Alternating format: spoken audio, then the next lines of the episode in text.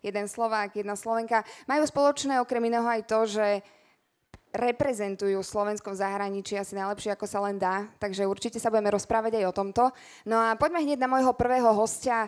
Je to bývalý hokejista, zlatý chlapec a asi Slovák s najbelším úsmevom, aký sa na Slovensku dá mať. Ľubo Višňovský. Ahoj Višnička, vítaj. Janka, ďakujem za pozvanie. Pekný dobrý večer prajem všetkým. Ty si si tak akože blízko sa dolaj ku mne. Ale však zostaň, keď ti je dobre, zostaň pokojne. Výšňa, eh, je maj, pred 20 rokmi, takto v maji si oslavoval, oslavoval víťazstvo na mestrovstvách sveta v Jeteborgu. Eh, keď si takto akože spomenieš, tak čo to v tebe vyvoláva, keď si tak akože pospomínaš 20 rokov dozadu? Aké pocity sa ti dejú? Tak hlavne, keď vidím tie zábery v telke, tak uh, vždy sa mi spraví, uh, no, zjež, zježia sa mi chlpy, spravia sa mi uh, husia koža a je to veľmi pekné si to pozerať, ako nikdy si to sám, že nepustím alebo niečo, ale tako dosť často to býva v televízii alebo na tých rôznych YouTube a tak, takže je to príjemné a, a vždy to vyvolá taký fakt krásny pocit, lebo to je jeden deň v živote, ktorý proste som vlastne dosiahol niečo, po čom som od malička túžil. Niečo, čo som robil s láskou a dá sa povedať, že to bol asi najväčší vrchol v mojej kariére. Vyšťa, vy ste ma zobrali spoločne aj s Ríšom Lindnerom pár týždňov dozadu do Jeteborgu a teda išli sme spomínať, teda vy ste spomínali ja som sa v mnohých prípadoch čudovala. na to teda, ako vám tam bolo, keď sme tam prišli, keď sme vystúpili z toho, z toho lietadla, z toho letiska, aké boli tie prvé pocity?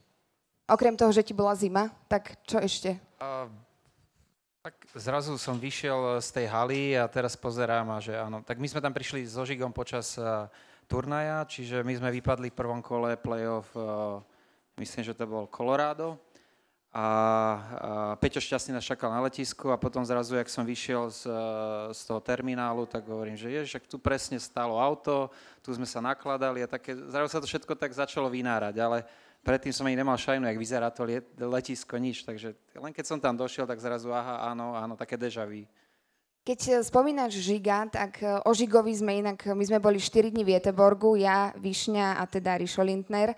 A, a keď o Žigovi si tam teda hovoril často, padlo tam mnoho príbehov, mnohé sú stále nepublikovateľné. Sú nepublikovateľné aj po, po 20 rokoch? Tak e, je ich dosť nepublikovateľných aj po, roko, roko, po 20 rokoch, lebo však bol to 5 rokov môj roommate, vlastne velej, uh, denodene spolu, tak, uh, ale už viem, na čo ma navádza, že aby som povedal nejakú takú publikovateľnú. Pretože Výšňa bol včera v Citronáde, teda u Ríša Lindnera a kúpi na slovo, čo sa, čo sa Žiga týka, ale tak tu pozri sa, tu nie, je tu jedna kamera, ale ako tá sa dá prestrihať, keby bolo treba. A určite nikto nepovie nič, čo sa tu dnes, čo tu dnes odznie. Takže Višňa, pokojne hovor. Ináč, e, ja som bol Ríšom prekvapený, že on ma nechcel pustiť k slovu ako včera. Ja som vôbec nebola prekvapená, Aha, že ne, nepustil on niekoho normálne si rozprával stále svoje a hosťovi dal takže na 20 sekúnd a zrovna si zobral slovo. Ríšo. Višňa, ja s ním robím, vieš čo to Aha. je? Ja sa dostanem tak dvakrát za hodinovú reláciu k slovu, ale, takže... Ale preto ho mám Ríška rád, no. Ale so Žigom, no tak... Uh, a už ste ju asi počuli niek- niekoľko, alebo niekde ste ju možno, že už započuli, lebo už som ho raz povedal pri takejto show, keď som bol pozvaný, tak uh, dobre, jedna je taká, že... Počkaj, teraz ide Žigo a pohreb, alebo... Žigo a pohreb. Žigo a pohreb, dobre. No, ja som na tom pohrebe nebol, ale hrali sme v Atlante a a Žik hovorí, že, eh, a to sme išli štyria, myslím ešte eh, Joško Štimpel a Jardo Modrý tam bol a ideme, pešo ideme z večere, že sa prejdeme. A hovorí, chalani, ja vám musím povedať jednu príhodu, že hovorím, tak daj Žigo.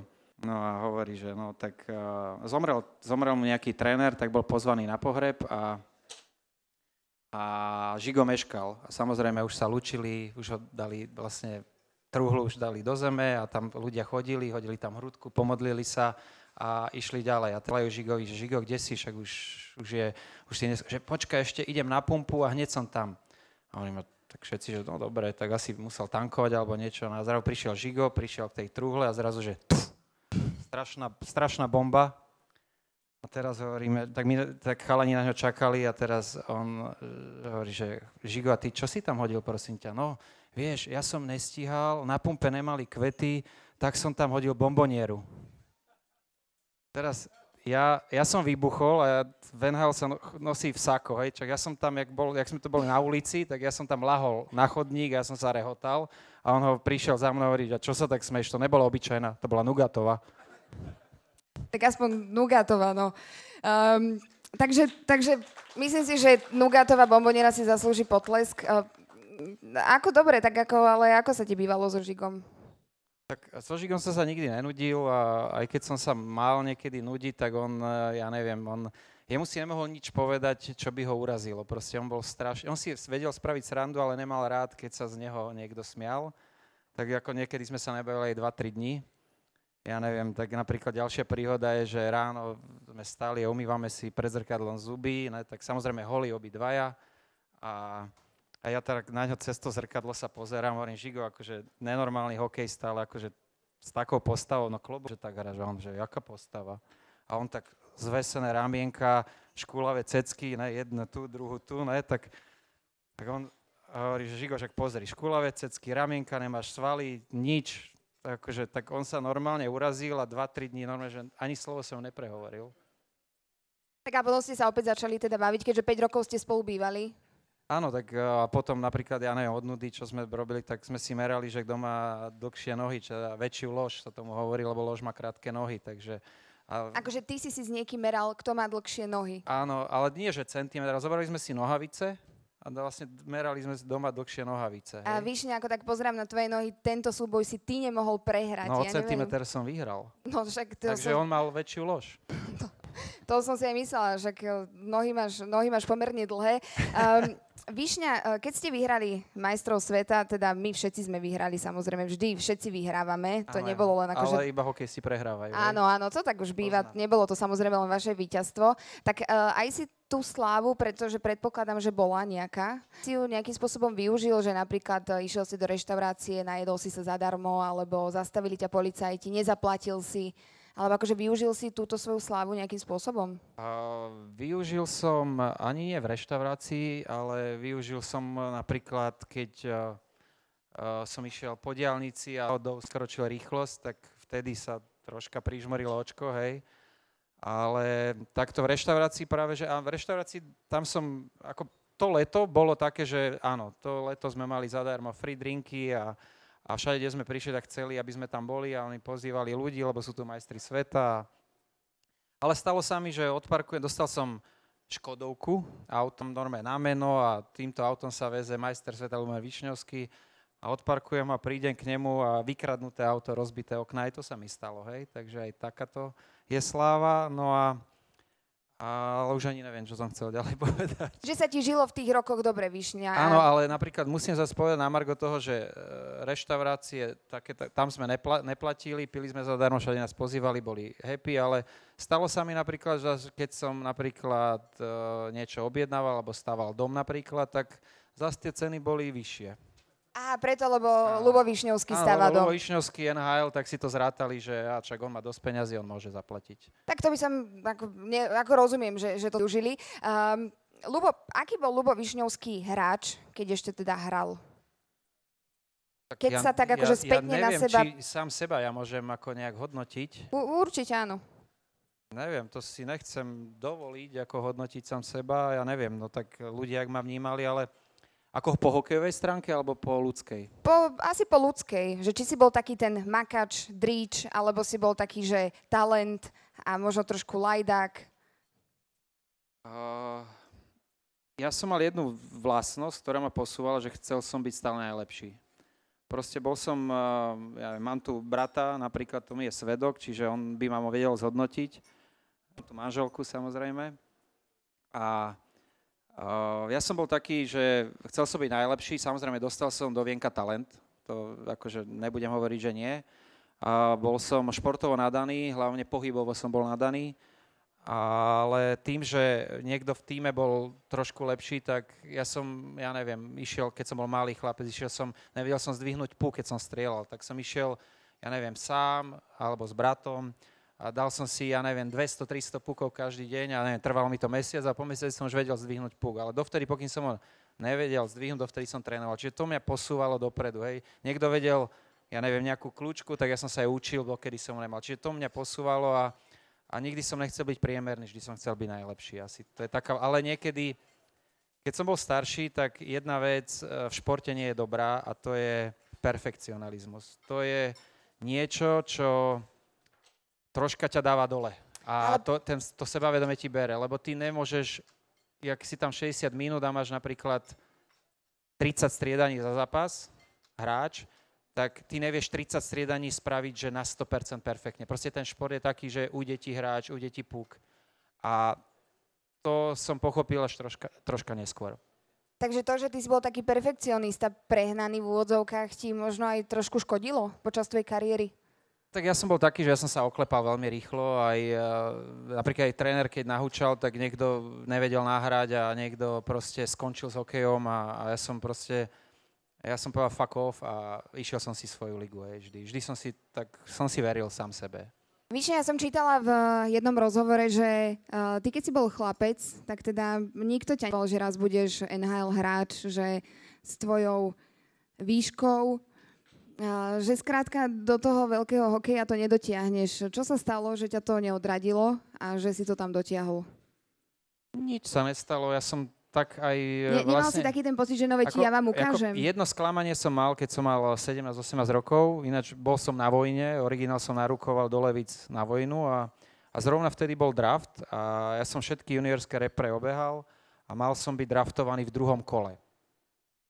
Teraz Slavkovský môže, že bude jednotka draftu, má byť prvom. A ja som mal byť v druhom kole, okolo 50. 60. miesta, aj nejaké 4 týmy, ako sa hovorilo, že ktoré 4 týmy asi by to mohli byť. A teraz tým, že som bol na vojne, mobily ešte neexistovali, nič, ale tak uh, volal som z, z búdky domov a zrazu nebol som draftovaný. Tak pre mňa to bolo obrovské sklamanie. Tak hovorím, bohužiaľ, NHL si nezahrám, s mojou výškou asi to nie je súdené, hovorím, nevadí, budem hrať európsky hokej v Európe, však spravím, hokej je dobrý a spravím si európsku kariéru. Samozrejme, ostal som ďalších 6 rokov na Slovensku, Uh, myslím si, že celku sa mi darilo, vyhrali sme tituly so Slovanom, v repre sa mi darilo a z ničoho nič, išiel som po sezóne, keď sme, myslím, že to bolo roku 2000, keď sme mali prvú medailu v, v Petrohrade, striebro. A išiel som na dovolenku a z dovolenky mi volá kamarátová sestra, že Višňa bol si draftovaný LA Kings. A ja ha, ha, ha, rob si srandu. Hovorím, ja ti neverím, že to určite nejaký joke. No tak e, a zrazu na to dve minúty mi volá americké číslo a volá mi Vašek Nedomanský, čo bol hlavný scout pre LA Zavory Luboši. Uh, byl si draftovaný LA Kings, chceme s tebou podpísať novačikovský kontrakt. A ja hovorím, hm, tak to už asi není sranda.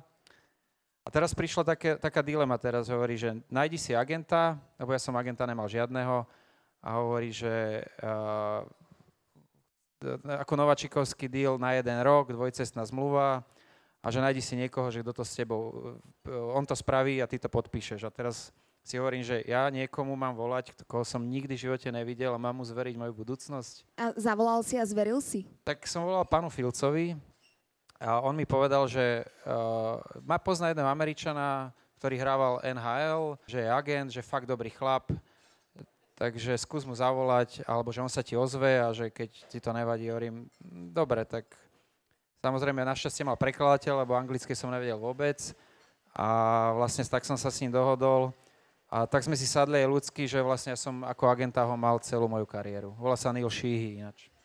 A Víšňa, je to aj možné v tomto hokeji, že zo Slovanu skrátka ťa niekto draftuje do NHL? Je to možné aj teraz, alebo to bolo možné len vtedy? Ja si myslím, že áno, lebo však teraz... Teda nemyslím primárne Slovan, ale nejaký slovenský klub ale však teraz, v Nitre sú Možno, že Šimon Nemec bude teraz znova ďalší hráč, ktorý, dá sa povedať, e, tak draftovaný bude určite, ale či bude hrať NHL prvý rok, neviem, ale podľa mňa druhý, tretí už si asi ťukne hokej, ale možno, že aj prvá sezóna mu vyjde, ak Majovi Gaboriko. A Majo Gaborik takisto išiel z Trenčina a ten istý rok sme išli do NHL, takže, takže je to možné, áno. Víšňa, ty si prišiel rovno do LA uh, z Bratislavy. Aký bol ten prechod? Vedel si po anglicky, alebo bol to pre teba šok? Alebo to, ako si sa s tým vysporiadal? No, vedel som súvisle dve slova hi a bye. To bolo všetko, hi a bye, to je na začiatok veľmi dobre. A, ale mal som šťastie, že som mal v týme Slovakov Žigo, Joško Štimpel a potom ešte Čecha Jarda Modrého. Takže taká mafia československá, jak sa hovorí, takže bola kopec srandy, ale tréner, trénerovi to vadilo, aj vadilo, že oni nič nerozumejú v kabíne, čo sa my rozprávame, no tak zrazu po pol roku nám povedali, po mesiaci nám povedali, že musíte hovoriť anglicky, no tak tak uh, ja som vtedy mlčal a chalani sa rozprávali. No, takže takže Zahaj a Baj si teda postúpil ďalej. Uh, Višňa, tam si bol teda v LA King, si bol 8 rokov. Potom si sa teda ešte tam niekde potom, vrátil. Potom som bol draftovaný, draftovaný, pardon, už draftovaný nemôžem byť, ale bol som vymenený. Uh, aj keď som podpísal 5-ročný kontrakt z LA Kings, ďalší, som bol vymenený tak deň pred, no pár hodín predtým, než mi začína ten kontrakt, ten dlhodobý 5-ročný, do Edmonton Oilers. No dobré, a teraz mi to vysvetlí, tak prosím ťa laicky.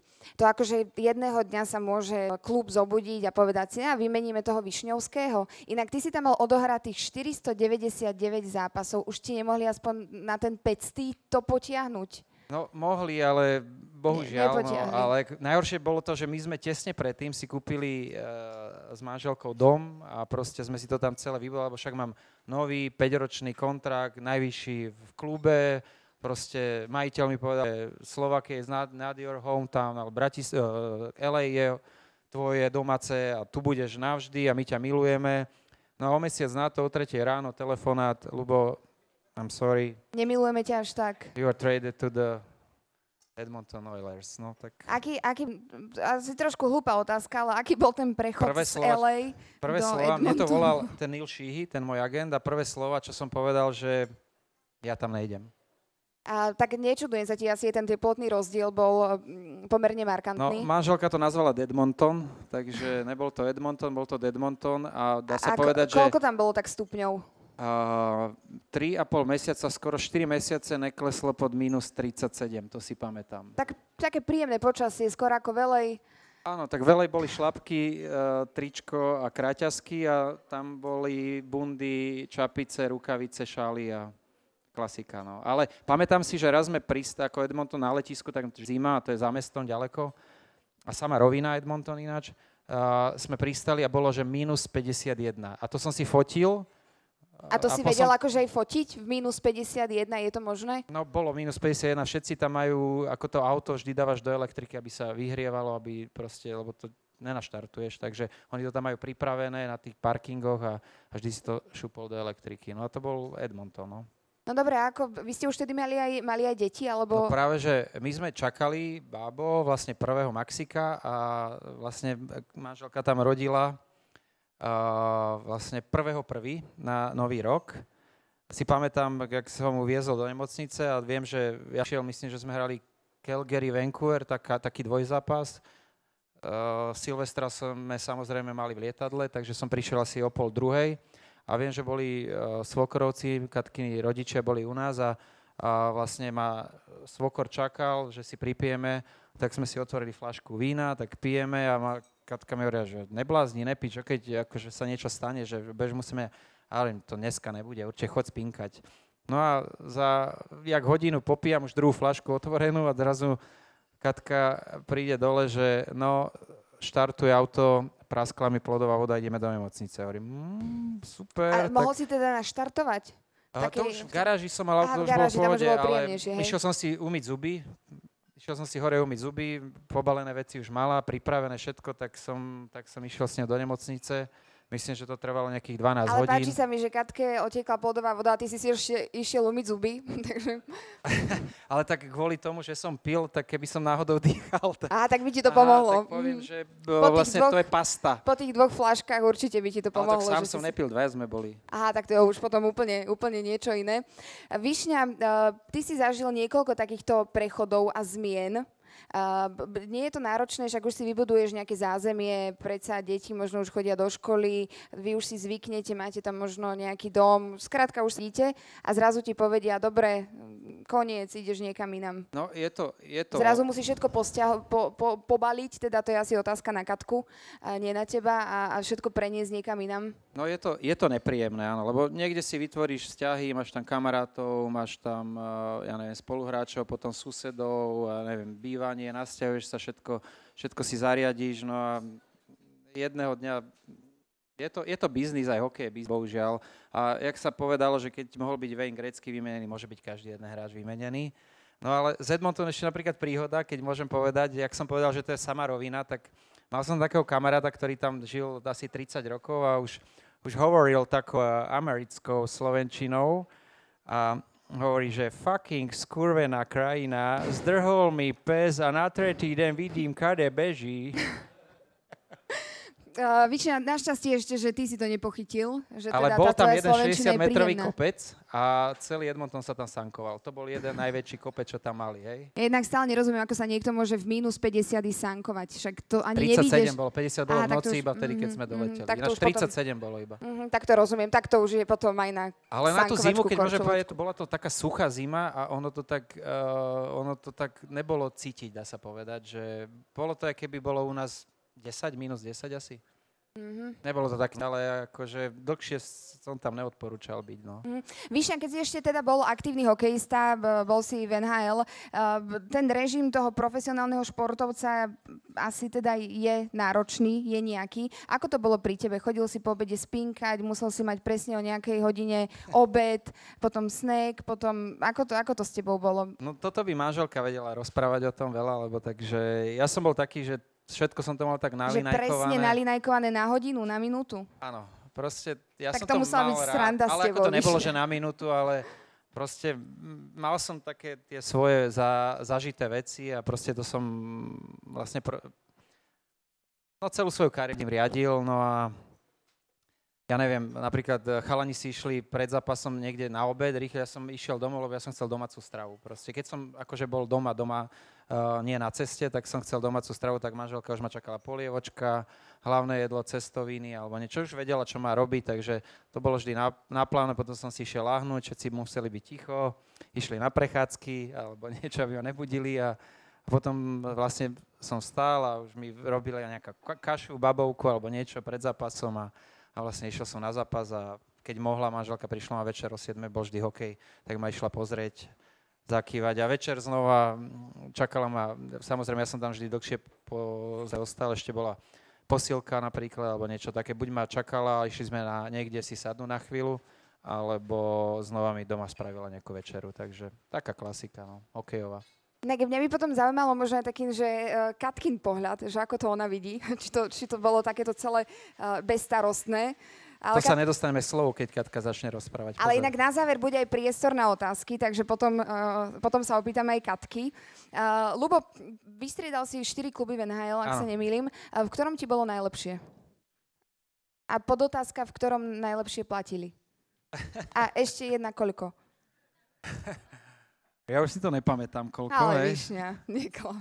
Ale tak to Čiže sa keď dá sme boli v to Jeteborgu, tak si To sa to... dá vygoogliť všetko, hej, akože tam všetko moje paymenty, čo tam mám, tak to všetko tam je, hej, čiže to sa dá krásne vygoogliť, hej. Len tam ne, nepíše, že koľko som z toho zaplatil daň, hej, čiže 50% je bye bye. Nič, hej. Hej, takže asi tak by som povedal. A kde bolo super, ono všade bolo super, aj ten Edmonton, keď to zoberieš, že akože po hokejovej stránke to bolo, aj keď sme boli posledný tým v NHL, my sme tam spravili rekord, že 11 zápasov sme za sebou prehrali, hej. A aj keď bol takýto negatívny rekord, ale uh, tá NHL, to celé ten kolotoč, to je ako, ja by som to odporúčal každému zažiť. Proste nech to zažije každý jeden hráč, lebo vieme, koľko sa tí chalí nadrú a či hrajú Slovenskú ligu prvú, druhú, alebo či hrajú v Európe, vo Fínsku, vo Švedsku alebo v NHL, ono fakt, on to sa maká, akorát, že mal som to šťastie a bol som pripravený na tú, na tú šancu, ktorú, ktorá mi bola ponúknutá. Ale ja by som zažil, každý, chcel, chcem, aby to zažil každý hráč, že ten kolotoč, jak sa o teba starajú, jak to tam je zorganizované. No dobre, tak povedz nám, ako sa o teba starali. Vieme, ako sa starala Katka, ešte aj e, v klube sa o teba starali. Ono to fungovalo všetko jak hodinky, proste tam to bolo naplánované, proste tripy, lietadla, hod, proste to fungovalo. Ja som sa nešiel čekovať, proste mi dali kartu do ruky, prišiel som aj po zápase, sme sadli do lietadla, to bolo, že bum, bum, bum, proste všetko na minútu zorganizované. Prišiel som na izbu, už som sa nečekoval, už som mal len kartu na meno, išiel som na izbu, dostal som SMS-ku ráno o 9. na zimaku, ešte dovtedy mi prišlo video, na druhý deň sme hrali s tým týmom, tak mi prišli videá, ja neviem, uh, oslabenie, presiel, že aby som si to pozeral pred spaním, aby som si to už dával do hlavy a takéto veci. Proste Takže to oni vám ešte aj videá Áno, oni posielali, mi hej? zosekané videá, alebo ja neviem, po zápase som dostal svoj, som mal svoj notebook, dostal som mu na kolena a povedal, pozri si svoj zápas. A, poved, a potom som prišiel za trénerom a sme museli kecať, že čo si myslím o tom zápase, zápas zlý, striedania. A proste takto to fungovalo ono to fakt, uh, uh, no keď som potom prišiel späť na Slovensko. To bola to moja bolo... ďalšia otázka, že potom ako z takéhoto... Ja ti, vidíš, ja ti čítam mm, myšlienky. Ako z, takéhoto, ako z takejto starostlivosti sa potom vrátiš na Slovan, aj keď uh, Slovan asi tá starostlivosť ako, o hráčov tam je sl- tiež Slovan príjemná. je top, top v lige, ako, ale myslím si, že všetky kluby sa posúvajú, ale uh, no je to, je to aj tak smiešne proti tomu, hej, akože sorry, že to tak musím povedať, ale je to fakt, fakt smiešne, hej, a, ale Uh, aj tá mentalita tých chalanov, proste, jak sú nastavení a to celé, akože to fungovalo. Ako napríklad tie prvé, keď som, keď som prišiel do NHL, to tak nebolo, ale potom lockoute 2004 bol prvý lockout, čo som zažil, takže potom lockoute, že 2005 sezóna, keď som sa vrátil, tak už to bolo akože taký fakt, akože fungovalo to výborne. Bolo to, bolo to príjemné. Víš, ja verím, že ty si mal, teda drvivá väčšina tvojich zápasov bola vydarených, ale možno bol aj taký jeden, dva nevydarený. Čo si robil potom? Akože skončil zápas, ktorý si možno pokazil, nevyšiel ti, akože čo si vtedy robil? Aj si akože, že si bol taký ten splachovací, že dobre, nevyšlo, ideme ďalej, alebo, alebo si to analyzoval, riešil? No ja som to analyzoval, dával som si to do hlavy a prečo to a prečo som nemohol tamto a, a tak samozrejme niekedy som mal fakt dobré zápasy, jedno striedanie som mal zle, aj to som analyzoval, prečo. Tak, takže Uh, ale niekedy fakt je lepšie to spláchnuť, uh, ísť do postele s tou už takou, že pozitívnou energiou, že zajtra je nový deň, nový zápas, bude lepšie, takže je to lepšie a to, čo bolo, už aj tak človek nezmení, ale to, čo bude, tak to môže zmeniť. Takže asi tak by som to zhodnotil. Uh, tým, že som bol perfekcionista, tak ma to samozrejme sralo, hej. Ale vždy som sa pri, vedel pripraviť a vždy som sa dohodol s trénerom, so spoluhráčmi, aby to fungovalo, aby to išlo a samozrejme pozbudzovali sme mladých hráčov, keď som bol starší, tak ja keď som prišiel ja mladý, tak ma pozbudzovali tí starší hráči, ale robili mi aj zle niekedy a robili aj, aj pozbudzovali, no klasika. Víšňa, keď si prišiel do toho týmu ako mladý, ako mladý chalan, tak akože bol tam aj nejaký krst, alebo nejaké, nejaký krst ohňom, alebo niečo ti urobili? Uh, tak uh, to je taká klasika ruky party, hej, čiže ty keď spravíš tým, tak ja neviem, odohráš 15-20 zápasov, tak sa tie ruky party Čo znamená, je ruky party? To, nováčik v týme, kto je, že prvá sezóna NHL, tak uh, to je ruky, ako nováčik, no a... A má party. A má party a vlastne tam sa najdrahšie jedlo, najdrahšia reštika, najdrahšie vína, najdrahší alkohol a vlastne to sa s, týmo, s trénerom plánuje, lebo vie, že tam je veľká ožieračka a vlastne, a, nováč, a tí, tí ruky tam museli niečo spraviť, buď tancovať, spievať, hovoriť vtipy. No a čo si ty robil? Ty si ja tancoval, som, spieval? Ja som, ja som tancoval a spieval, no. Dokopy? Dokopy, no. Uh-huh. A nejaké video z toho nemáš? Uh, našťastie nie je z toho nič, tak uh, môžem povedať, že som neskutočne dobre tancoval hej, a spieval. Takže, na, Inak Višňu volali aj do Let's Dance, to som mohla povedať? Môžeš. Povedala, nevadí. No. Nevie, ako z seba by si si nevedel predstaviť v Let's Dance ako tanečníka? A tak sledo, sledoval som, aj som bol na to pozrieť, uh, s manželkou sme to boli a pozrieť, no a uh, mňa to neťaha nejak sa tam prezentovať a neviem, či by som sa to aj dokázal naučiť. Uh, Inak videl si Ríša Lintera tancovať v Citrone? Ale ja som bol prekvapený, že dosť dobre mu to išlo. Víš, keď sa on naučil tancovať, naučil by si sa aj ty a podľa mňa každý by sa ale naučil. Áno, ale potom môžem, možno, že by som to poňal jak Attila, že proste budem za toho funny guy'a tam, hej, čiže asi tak, ale uh, ja hovorím, že musíš byť aj srdcom k tomu, aby si sa posúval. A ja to srdce nemám preto, ja mám srdce teraz niekde inde. K tomu srdcu tvojmu, kde sa momentálne nachádza, sa ešte dostaneme. Výšňa, ty si mal teda, alebo na Slovensku máš prezivku Výšňa, v Amerike v NHL si mal prezivku akú? Luby, víš, alebo no. No a tu takú... Prečo sa usmieš? Lebo ja som si inú našla. Biggest tits in a league. A chcela by som sa opýtať, že prečo vznikla, podľa čoho vznikla táto, táto prezivka? Nie je to úplne zrejme teraz.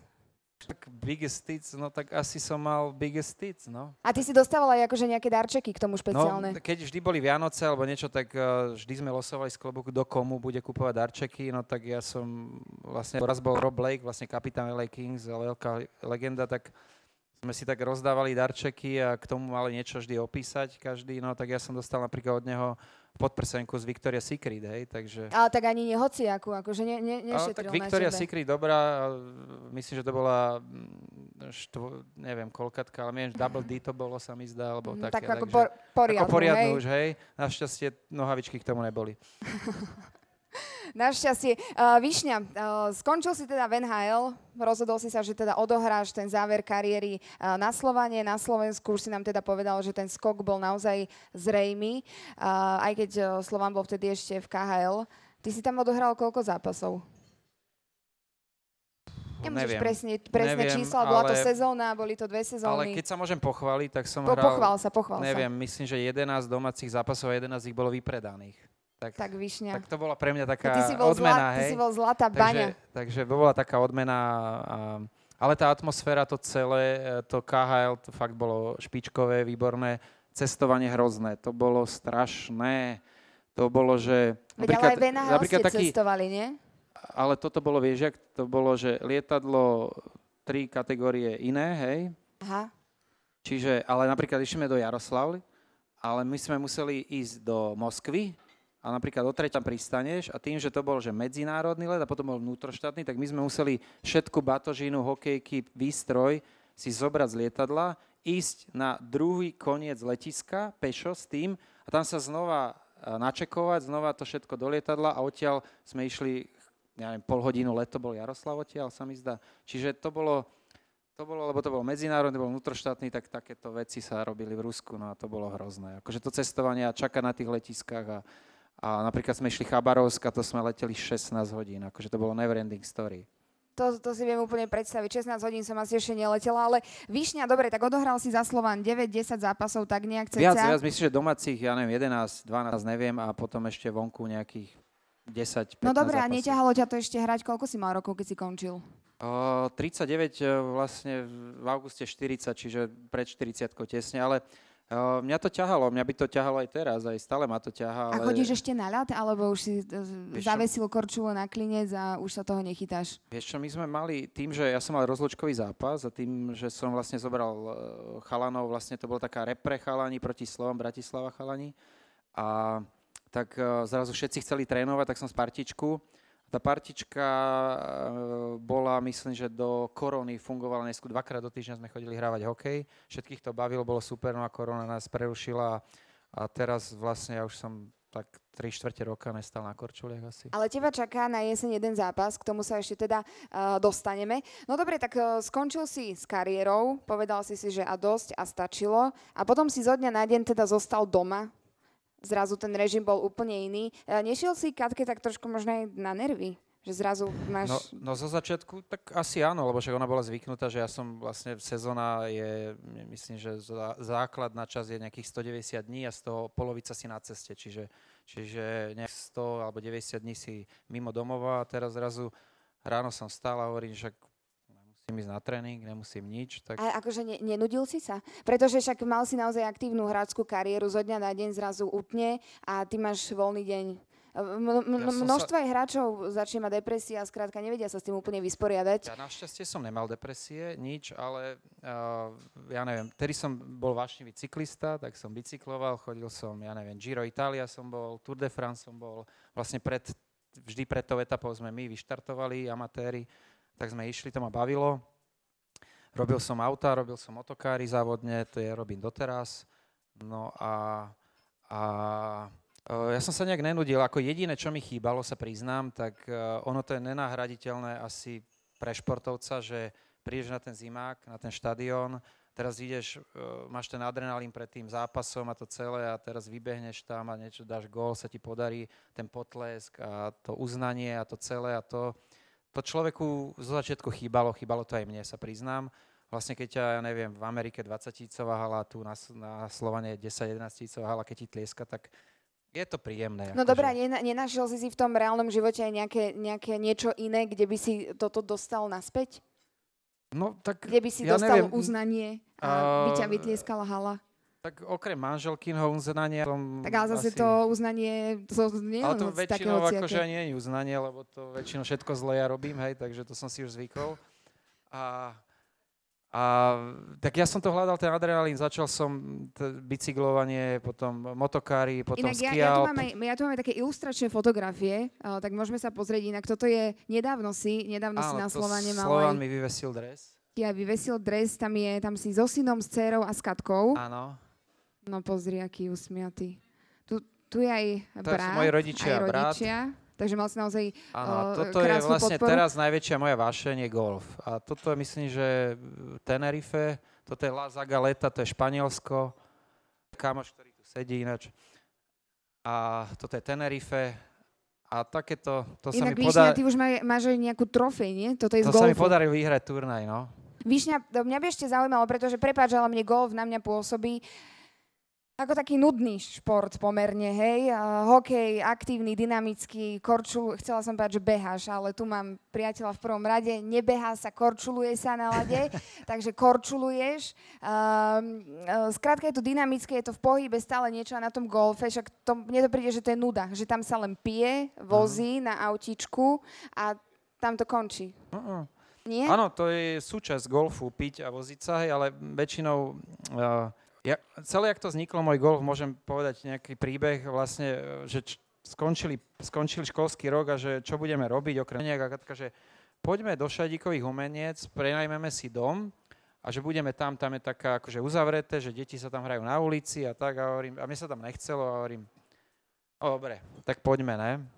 Tak sme tam išli teda, boli sme tam dva mesiace, a teraz tam a, zrazu, ja neviem, že ja som tam ráno vstal, išiel som bicyklovať, zobral som si bicykel a potom som tam hral tenis a ja neviem, chodil som behať, prejsť sa, blbosti a teraz kopu kamarátov som tam mal a že poď golf. A hovorím, to ja môžem tak v 60 keď to mňa vôbec nebaví a dajte mi pokoj, že ja potom nejaký aktívny šport. No a, a nakoniec ma nejak prehovorili a a dá sa povedať, že uh, tak ma to chytilo, že teraz vlastne si pripravujeme skoro každé dva mesiace nejaký trip, chodíme do zahraničia s chalanmi a, a fakt ma to baví, ale môžem na ten golf povedať to, že uh, tam je troška taký, nie že adrenalín, ale taká tá, že tú malú loptičku, čo za najmenej rán dostať do tej jamky. Hej, a Ako ono znie to ako strašná sranda, Višňa. Ja sa ti, ja sa ti nečudujem, No, že teda sa tomu ono, venuješ. ono to pochopí človek, ktorý, ktorý to začne hrať, uvidí, že možno, že na staré kolene ty sa dáš na golf, hej. A tak Višňa, ty ešte nemáš staré kolena, vieš. No, tá, kolena zatiaľ fungujú, horšie chrbát, hej, takže to je v pohode kolena. No ale ten golf eh, hovorí, že eh, z začiatku som išiel na autičku, lebo som nevládal kráčať, lebo ma bol chrbát z toho. Ale postupne, ak hovorí, že golfisti nechodia autičkom, tak potom som začal kráčať a napríklad strašne som bol unavený po, po prvej devine, potom som odohral 18 a tiež som bol, ale to rok, za rok som zrazu už, teraz odkračam aj dve 18 už mi to Vieš, ja mám taký problém. pocit, že väčšina hokejistov, takých tých akože úspešných hokejistov po kariére, začne hrať golf. Je to, mám dobrý pocit, alebo, alebo to len taká akože vaša partička?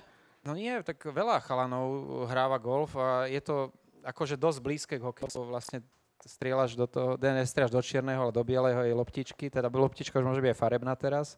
No ale áno, tak hráme golf, sa tam stretneme, dáš dobrý úder, tak hneď nalej, vypiješ si a samozrejme spojíš príjemné s užitočným, hej?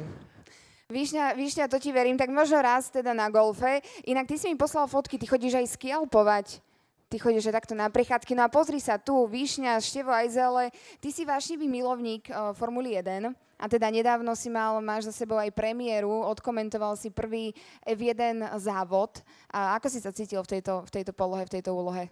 No, uh, bol som veľmi nervózny z toho, lebo vlastne išiel som z mojej takej komfortnej zóny a dá sa povedať, že šport, ktorý som nikdy nerobil, ako, uh, jazdil som skoro 3 roky závodne auta, som aj búračku, však to je známe. A teraz eh, vlastne robím stále závodne motokári. No a, a ale formulu, ja vlastne každý jeden článok, čo vidie o formule, ja to študujem, čítam si, proste Počkaj, Výšňa, ešte dám naspäť, lebo táto fotka zaujala uh, obecenstvo, tak ešte dám k tejto. Ale to, to bolo po motokárach a tam eh, Počkaj, tým, že... ktorá táto? Táto, no to bolo po motokárach tým, že jazdím uh, KZ a to je, on má 6 kvaltovú prevodovku a ono to je, dá sa povedať tak natvrdo, to tam musíš hádzať a to si narobený jak z báne. Počkaj, si- t- na tomto, hej? Áno, a vidíš, tuto, tuto, tam tá páka, čo je pod tou, čo to je pravá rukou, tak to je prevodovka. Vlastne mám tak hokejku gučku, to, to čierne, čo tam je, tak tam musím radiť, hej? A... Víš, akože, a to aké sú staré tieto fotky? Povedz nám ešte nech. Toto je tak dva roky možno, toto, alebo minulý rok možno, a toto je vlastne, tam sú veteráni. Víš, tam... ale toto, to, nemohol si mať také ruky. No, tak, tak asi som ne, pracoval, Myšľa, nehnevaj sa, ale buď tá čierna tak veľmi zužuje, alebo ako, kde, si, no. kde, si, kde si ich nabral?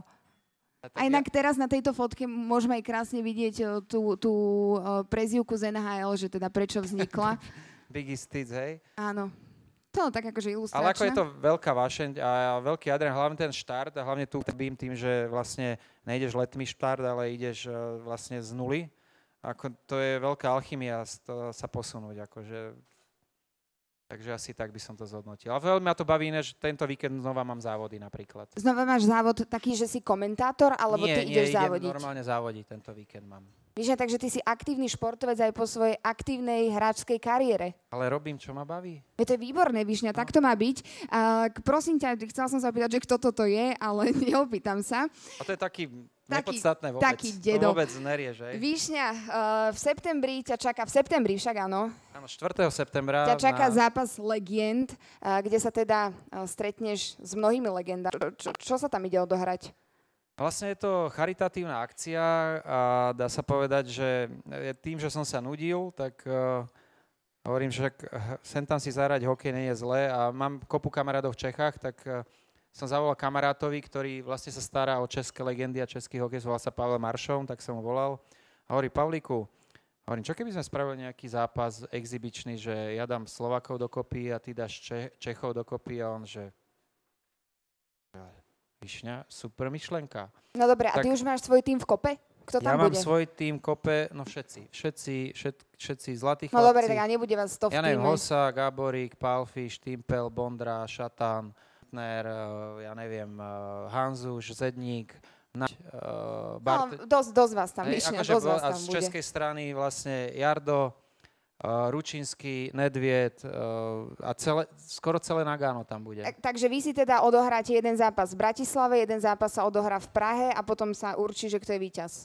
O, víťaz, no, tak dúfam, že my budeme víťazi, hej, akože o tom sa nebavme. A, ale áno, jeden bude, ono celé to vzniklo pred troma rokmi, len tým, že bola korona, tak sa to stále predlžilo. A minulý rok v decembri malo byť Špindlerov mlín, čo bolo neskutočná akcia a celé bolo už postavené špindly, postavili na lúke, vlastne tam, kde, ja som tam v živote síce nebol, tam, kde sa lyžuje, tak dole pod, pod zjazdovkou, tam bol postavený uh, tribúny, uh, kabíny a tam bol uh, no, tam bolo postavené. A všetci sme sa na to tešili a týždeň pred tou akciou nám to vlastne pán Babiš zrušil.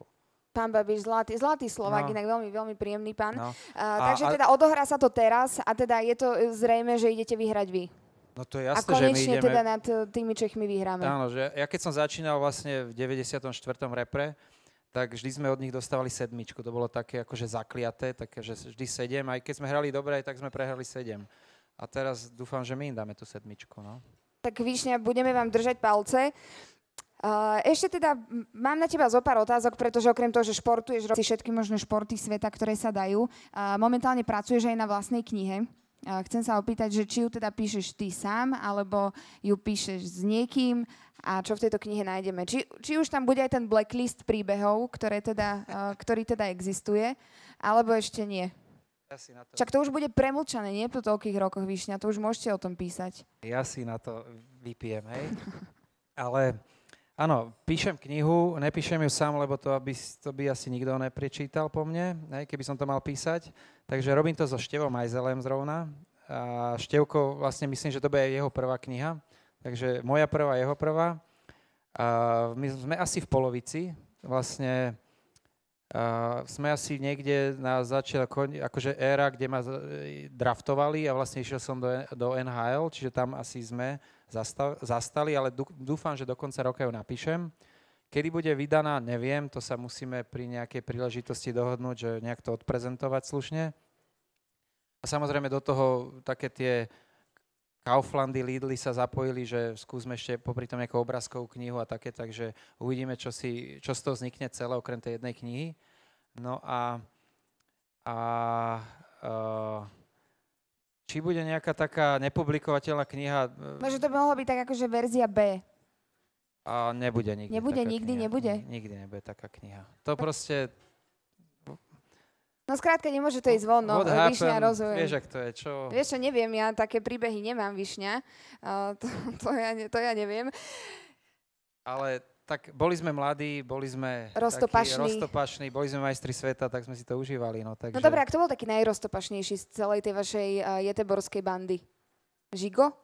A tak so Žigom bola sranda, ale on už bol, dá sa povedať, v, týmo, v týme taký starší hráč, ale tam boli tí mlá- mladiasi, jak bol Jano Lašák, jak bol, ja neviem, Oros, tedy uh, Ríšo Zedník, jak bol uh, Laco uh, Ríšo Lindner, čiže to boli takí mladí, ale, ale to celé, my sme sa celý spoznali ešte, keď sme mali 15, 16, 17 rokov, vlastne tie juniorské reprezentácie sme obehali, čiže aj to, tam je veľa, strašne veľa príbehov a takých, že ja neviem, dvaja hráči neprišli na, to bolo pred majstrovstvom sveta, neprišli na zápas, lebo a to sme mali, myslím, že 16 rokov, lebo zbalili nejaké dve baby a už ich mali skoro vyzlečené, tak nestihli zápas. Hej, aj to tam bolo taká prí...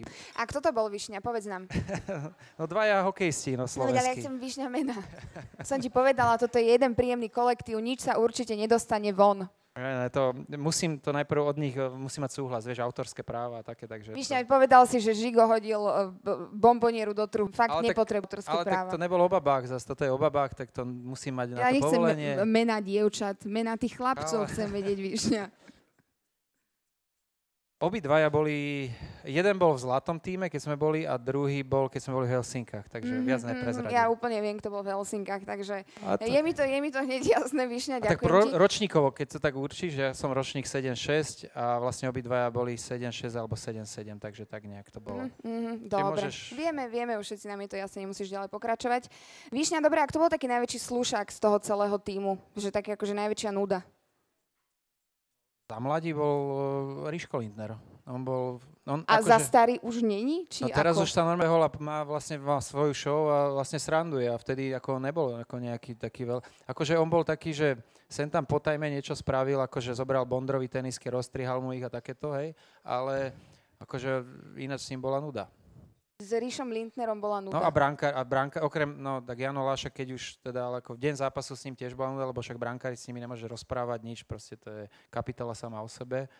A, ale taký, taký najväčší, ja neviem, tak Žigo, ja neviem, Majo Gáborík, ja neviem, keď Palo Demitra žil, hej, tak oni dvaja, akože, keď oni dvaja si začali akože dávať také osobáky na seba, tak ako my sme šťali, akože to bolo, ja som sa vždy do repre tešil na nich dvoch, akože to už bolo, kto ich nepoznal, tak to je ako za hranicou niečoho, ale oni, akože oni išli akože bomby. A mali sebe. ste v týme aj takého akože najväčšieho fešáka, že kto mal najviac faniniek? A tak akože Či je ja ťažké sa, vypichnúť jedného? A tak, ja neviem, tak boli takí, tak keď sme boli majstri, tak bol idol, ja neviem, Vlado Orsák, hej, takže to bol taký idol ženský, ja neviem, Jano Lašák, aj keď s tými uškami, keď to tak zobereš. Akože. A ja neviem, no a tak, eh, tak a, ale tak každý bol, dá sa povedať, Fešák. fešák a Tak, úspešný, tak hej. skromne, tak skromne, keď povieš, každý, Každý bol. bol fešák a úspešný, hej, takže... Výšňa, no dobre, tak ešte sa, keď už sme pri vás, zlatých chlapcoch, začali sme zlatými chlapcami, skončíme zlatými chlapcami taktiež. Uh, mali ste akože nejaký zvýšený počet faniniek v tom čase, že napríklad, tak vieme, že Miroša tam ten dostával fúru listov. A on to ešte, keď neboli mobily a on vlastne Lillehammer, vlastne on vlastne to, čo sa Slavkovskému stalo teraz na Olympiade, tak Mírovi sa dostalo v 94. Lillehammer. Takže chodili mu Ale neboli mobily, listy. čiže on dostal, ja neviem, 1500 listov za deň, hej? Čiže to bola akože halda listov a Šarky si to odkladal, on to tak A miloval. má ich odložené doteraz, nevieš? Podľa mňa určite áno. Že má ich v nejakej... Podľa mňa nejakej... Ingrid dá to založené. Jeho I- žena. Ingridka je manželka, hej? Tak zvykne, zvykne zakladať, hej, Takže listy. asi tak, no a, a viem, že Ingrid nám ukazovala, že ona keď písala Mírovi, alebo že išli prvýkrát do kina, tak listok z kina ho má odložené, také to nám ukazovala, myslím, že. Mhm, takže, takže sa našli takto, hej? Áno, z- takže Šarky bol na to taký, on, vlastne my sme išli, ja neviem, hrali sme tenis, bolo 40 stupňov, my hneď po tenise pivo a on si objednal uh, hot chocolate, horúcu čokoládu, hej. Takže- To bol Šarky. Takže a on je teraz taký doteraz, povedz mi. Lebo ja som ho teda Šarky vnímala nepije ako... doteraz, ale on má rád čierny humor, ináč Miro miluje čierny humor a on taký, že on niekoho vždy tak vyštengruje poza chrbát, ten sa naštartuje, ten povie to a zrazu on sa na tom celom aj on sa strašne, jemu sa strašne páči taký humor, no to je Miro. Víš, no dobré, mali ste ešte v týme niekoho tak akože špeciálneho, o kom by sme mali vedieť? Tak veľký zabávač bol aj nebohý Miro Hlinka, aj to bol veľký zabávač Jano Lašák, ja neviem, Žigo, teraz Majko Gáborík s, s Palom, to akože kopec randy. Inak a nevieš si seba predstaviť v takej úlohe ako napríklad Majo Gáborík? Alebo Rišo Lindner? Boris Valabik? Akože nerozmýšľal som nikdy nad tým a neviem, mať nejakú vlastnú show, akože neviem, či by som, no dobrá otázka, ako zaskočila si ma teraz trošku, ale neviem, ale sám určite by som to nerobil, čiže s niekým a, a asi by som si zobral profika. Akože vedľa seba, inak to je vedľa, vždy dobré, keď je profika, hokejista, akože... moderátor, mať vedľa seba takého spolumoderátora, ktorý je profík. No, že ťa vyťahne z tej, keď ty hej, začneš hej, koktať, hej. hej, alebo brepty, alebo niečo také. Ako, není to sranda, tým na, na tej F1 som to videl teraz, vlastne to bola moja premiéra, že vlastne dve hodiny byť fokusovaný a byť trefný a hlavne tú myšlienku, ktorú chceš povedať, nezamotať, lebo tam sa niečo dialo a už som pozeral ďalšie tie predbiehačky, aby som na to nezabudol, aby som niečo netresol blbe a, a hlavne aj informovať technické veci a takéto tam. Čiže bolo to zaujímavé. Ako o hokeji to je jednoduchšie, lebo hokeju sa fakt rozumiem, ale tá, ja som fanúšik vlastne. Višňa, zajtra nás čaká zápas, zase hovorím nás, ako keby ja som tam išla hrať. Ale nás, však my sme Slováci, dobre hovorím. Ale my sme len, keď vyhrávame. Zajtra teda chalanov čaká zápas o 19.20 v Tampere s Fínmi. Ako vaše šance? Inak Ríšo Lindner včera v Citronáde povedal tak optimisticky, keď sa ho pýtali, že teda čo by poradil našim chlapcom, tak im poradil, že nech sa pomodlia pred zápasom. To je podľa mňa každý chlapec chce takto počuť pred zápasom s Fínmi. Čo by si im poradil ty a ako znie tvoj tip na zajtrajší zápas? Uh, čo by som povedal, no tak oni, podľa mňa, oni si už splnili úlohu. Ako tak mladý tým, aký uh, tam bol, sa dostať do, do osmičky, vlastne to bola uh, Šarkieho úloha, on to splnil a oni môžu zajtra len prekvapiť. Ako poviem to úprimne, Fíni sú úplne niekde inde hokejovo a proste to je úplne iný level. Ja neviem, keď som pozeral tých Čechov, tak to proste, to už Češi nestíhali, hej, a Češi majú veľa, než my máme. Ako môžeme prekvapiť, môže nám ísť zápas, môže, ale podľa súpisky a podľa toho, jak zatiaľ hrajú Fíni, tak um, tam není až taká veľká šanca. Myšne, ja som čakala, že to zakončíme tak optimisticky, že povieš... Ale je to optimisticky, že sme osmi, ja sa teším. Uh, napríklad Juroslavkovský prekvapil, aj keď napríklad nedával toľko gólov, neuveriteľný turnaj, hral fakt pekný hokej, dobrý hokej, kopu mladých, mladý Sikora a kopu, akože fakt to je veľmi dobrý turnaj pre nás, pozitívny a, a hodnotím to pozitívne, takže my sa fakt aj keď, hodziak, jak to zajtra dopadne, bude to dobré. Výšňa, verím, že to dopadne pozitívne pre náš tým a teda pre celé Slovensko samozrejme. Ja som veľmi rada, že si sem dnes prišiel do dnešného Bite Clubu, že, že si nám prišiel porozprávať príhody, ktoré si napríklad včera Ríšovi povedať nechcel z Citronáde. Ja som veľmi vďačná, že na tomto lukratívnom mieste si tak urobil. A, takže Výšňa, ďakujem. A ja ďakujem za pozvanie. Ešte ťa teda čakajú záverečné otázky, ale ešte predtým si dáme takú 5-7 minútovú prestávku. Potom privítam na tomto mieste ďalšiu hostku, ktorou bude Ivka Beláková, šikovná to Slovenka, no a záverečné otázky. Takže zatiaľ 5-7 minútová prestávočka. Ďakujem, Višňa. Môžem privítať ďalšiu hostku, ktorou je inšpiratívna, talentovaná, úžasná Slovenka Ivka Beláková. Ahoj Ivka, poď sem k nám, vitaj. Ahoj, som veľmi rada, že si prišla. Pokojne sa, pokojne sa usaď. Tak Juka, ro, robili, sme, robili sme promo, teda netrebalo až tak robiť, lebo povedal som, že príde Višňa, príde asi najúspešnejšia slovenská tatérka v zahraničí a skrátka bolo to vybukované, tak som sa chcela ja pochváliť trošku. Juka, ty si odišla zo Slovenska pred 20 rokmi, povedala si si jedného dňa, bolo to 20 rokov, že teda kašlem na to, idem do zahraničia, idem skúšať, čo ten svet dá. Bolo to takto nejak, alebo bolo to úplne inak? Bolo to presne tak pretože ja som vyrastala v komunistickom Československu, tak každého sen bol proste, že Amerika. A samozrejme aj môj, ale ja som mala taký väčší sen a také vízie o Hollywoode a Hollywood je len jeden a ten je v Los Angeles, takže ja som si šla za tým svojim snom. A mala si aj nejakú víziu, že čo tam chceš dosiahnuť? Išla si tam eh, byť herečkou, alebo išla si tam, čo si tam išla robiť? Že vedela si, že ideš teda tetovať, alebo skrátka si len išla a idem skúsiť Hollywood? Tak keď som, keď som vlastne prišla do Ameriky, alebo do Hollywoodu, tak vtedy som mala jasnú predstavu v tom, čo chcem robiť. Ale keď som bola malá, ako dieťa, tie vízie, to boli len také, že jeden deň som bola speváčka, potom som bola tanečníčka, potom som bola herečka, ale nikdy, som nikdy by ma to nenapadlo, že budem tetovať. Takže tetovanie potom neskôr vlastne ku mne prišlo. A keď som bola, vlastne keď som prišla do Ameriky, tak už som bola taký umelec, že ma každý poznal, tak o to to bolo ľahšie. Takže už som presne vedela, čo tam chcem robiť. Takže ty už si prišla do Ameriky s tým, že už ťa tam poznali. Áno. Nie, nie až na takom celosvetovom formáte, ale už som bola vlastne umelec, zabe, bola som zabehnutá, alebo vlastne v tetovacom priemysle asi nejakých 10 rokov, 12, takže už ľudia už tak troška vedeli vtedy vďaka sociálnej siete, keď začali ešte MySpace, vtedy Facebook, tak vďaka tomu. Ale teda keď uh, si bola na Slovensku, tak už vtedy si začala tetovať, alebo až na tej tvojej ceste životom si sa tak nejak... Nie na Slovensku, ja som študovala ekonomiku a biznis a len tak náhodou, ja som si tak vždy čmárala po laviciach, tak to bolo akože... Také, že aj grafity? Aj grafity som robila, hej. Ale nikdy som nemohol, ne, nemyslím si, že by som bola nejaký že extrémny umelec vtedy v tú dobu, len ma nebavilo počúvať proste, že škole učiteľku, tak som si stále čmárala. A potom kamoška sa ma tak spýtala, že nechce skúsiť tetovať a zohnala mi mašinku a vlastne, keď som prvýkrát tetovala, tak to bola taká, že láska na prvý pohľad. A koho si tetovala? Akože reálne človeka si prvýkrát mm-hmm. Poď ty, poď, idem ťa potetovať. Tak nejak to vyzeralo?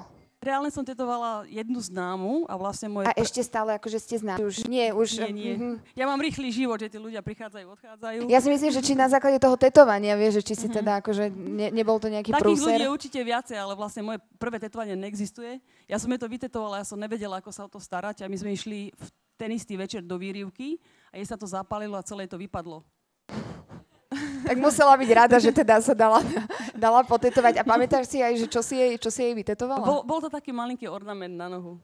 Úplne jednoduchá vec. Robila som to asi dve hodiny. Triasla som sa celá z toho, lebo som nevedela proste, že ako sa to robí. Ale teraz by som to mala hotové tak za nejakých 10 minút asi. Takže aj, takže aj tatérky sa môžu triasť ruky, hej? O, vtedy sa mi triasli, teraz už nie.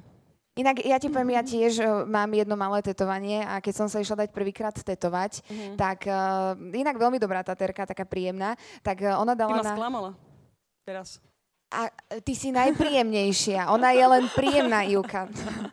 A teda ona na story dala príbeh, mm-hmm. kde sa teda pýtala, že ahojte kamoši Tatéri, chcem sa opýtať, čo vám pomáha, keď sa vám trasú ruky. Hej, a to, bolo, to napísala v piatok a v pondelok som mala u nej termín, takže mala som akože také menšie obavy, takže Tatérovi sa môžu triasť ruky, je to ako v poriadku? Podľa mňa takému začínajúcemu určite, lebo ja si pamätám, keď vieš, že to nevieš, aké je to kožou, alebo že aké to bude, keď nevieš ešte, že presne čo robíš, tak vtedy áno, ale teraz, je to, teraz by to bolo veľmi nezvyčajné.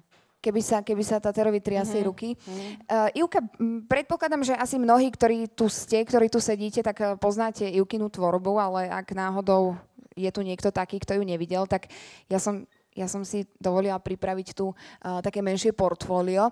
Uh, Ivka, ak by som to mohla ja tak trošku uh, zhodnotiť, ale nechcem hodnotiť, tak tie tvoje tetovania sú také uh, farebné, originálne, autentické, možno miestami, miestami hravé. Ak hovorím zle, tak pokojne ma vyveď z omilu. Uh, a toto bol tvoj štýl od začiatku? Nie, práve, že pokračuj, dobre si to povedala.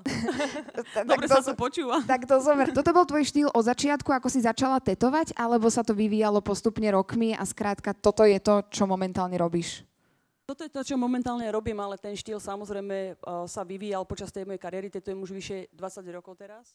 A uh, vlastne za celú ten čas som, na začiatku som robila čierne tetovania a vlastne všetkými tými cestovaniami okolo sveta, tým, že som žila vo viacerých krajinách a kontinentoch na svete, tak vždy som tam niečo nachytala, že z tej kultúry alebo uh, vlastne nejaké také tie, takisto to, takéto umenie domácké, ktoré tam bolo. A vždy som to tak prenášala do tých tetovaní, či vedome alebo podvedome. Takže všetko to na mňa tak vplývalo.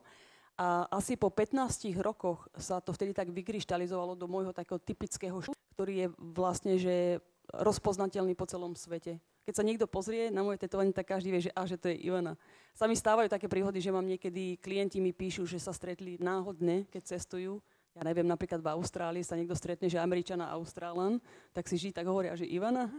Inak to, je, inak to je brutálne. Ty si potetovala ľudí po celom svete, tak si mm. si akože označkovala, hej? Že, Že aby si, Áno, áno. hej, že aby si vedela, že kde všade sú. Ivka, ty si jediná ženská tatérka, alebo možno jediná tatérka na svete, uh, ktorej tetovania sú umeleckými kritikmi uh, z múzea v Ríme za, zaradené a vyhodnotené ako, ako súčasné umenie. Dobre to Súčasné hovorím? výtvarné umenie, áno. V roku Takže 2000 tebe sa podarilo tetovanie k, preniesť do umenia, teda nejakí kritici dali, Mhm. tak, toto je to umenie, toto zapíšeme a, a, a si, si jediná, si unikátna. Presne tak. Prvá jediná žena na svete, ktorej sa to podarilo, vlastne som prepísala históriu umenia. V roku 2018 sa stretli umeleckí kritici z celého sveta a vždy to je tak, že v Ríme, lebo 60% celosvetového umenia pochádza z Ríma. Tak vtedy tam niekto tak zvihol ruku a hovorili, že prečo vlastne neuznávame tetovanie ako súčasné výtvarné umenie. No a vtedy si tak vyberali umelcov z celého sveta a natrafili na moje práce. Neviem, či tam budeš mať fotku takej žirafy, to bolo taká prvá, čo ich upútala. Žiraf, Možno ju tam niekde nájdeme, ale keď nie, tak celkovo také to vidíš, tie, tie také uh, tie štýly vlastne, že tam mám taký street art, potom je tam troška graphic design, ilustrácia, farby ako miešam, alebo tento slon napríklad. Tak uh, vtedy, keď to zbadali, vlastne, že narazili na moje práce, tak hovorili, že toto je presne, že čo hľadáme, lebo to splňalo všetky tie kritériá. Ja, sa, ja sa im absolútne nečudujem, že práve ty si tá žena a tá jediná tatérka, ktorý má, ktorá má tento titul a gratulujem ti k nemu. Ďakujem. Ivka, ty si, Ďakujem veľmi pekne. Ivka, ty si tetovala mnohé známe osobnosti, nielen na Slovensku, ale teda primárne v zahraničí. A to sú že naozaj známe osobnosti. Uh, medzi inými Chris Brown, Rita Ora, Lil Wayne, uh, Mia Khalifa, to možno uh, už nepalo, keby tu sedel, tak on by poznal, to je taká herečka z filmov pre dospelých. Vidím tu také menšie už. Um, Tínu, si ta, Tínu si napríklad tetovala, Kaliho. Prosím ťa, ako sa také jemné, nežné žienia zo Slovenska, veľmi talentované, ale žienia zo Slovenska dostane k takýmto ľuďom?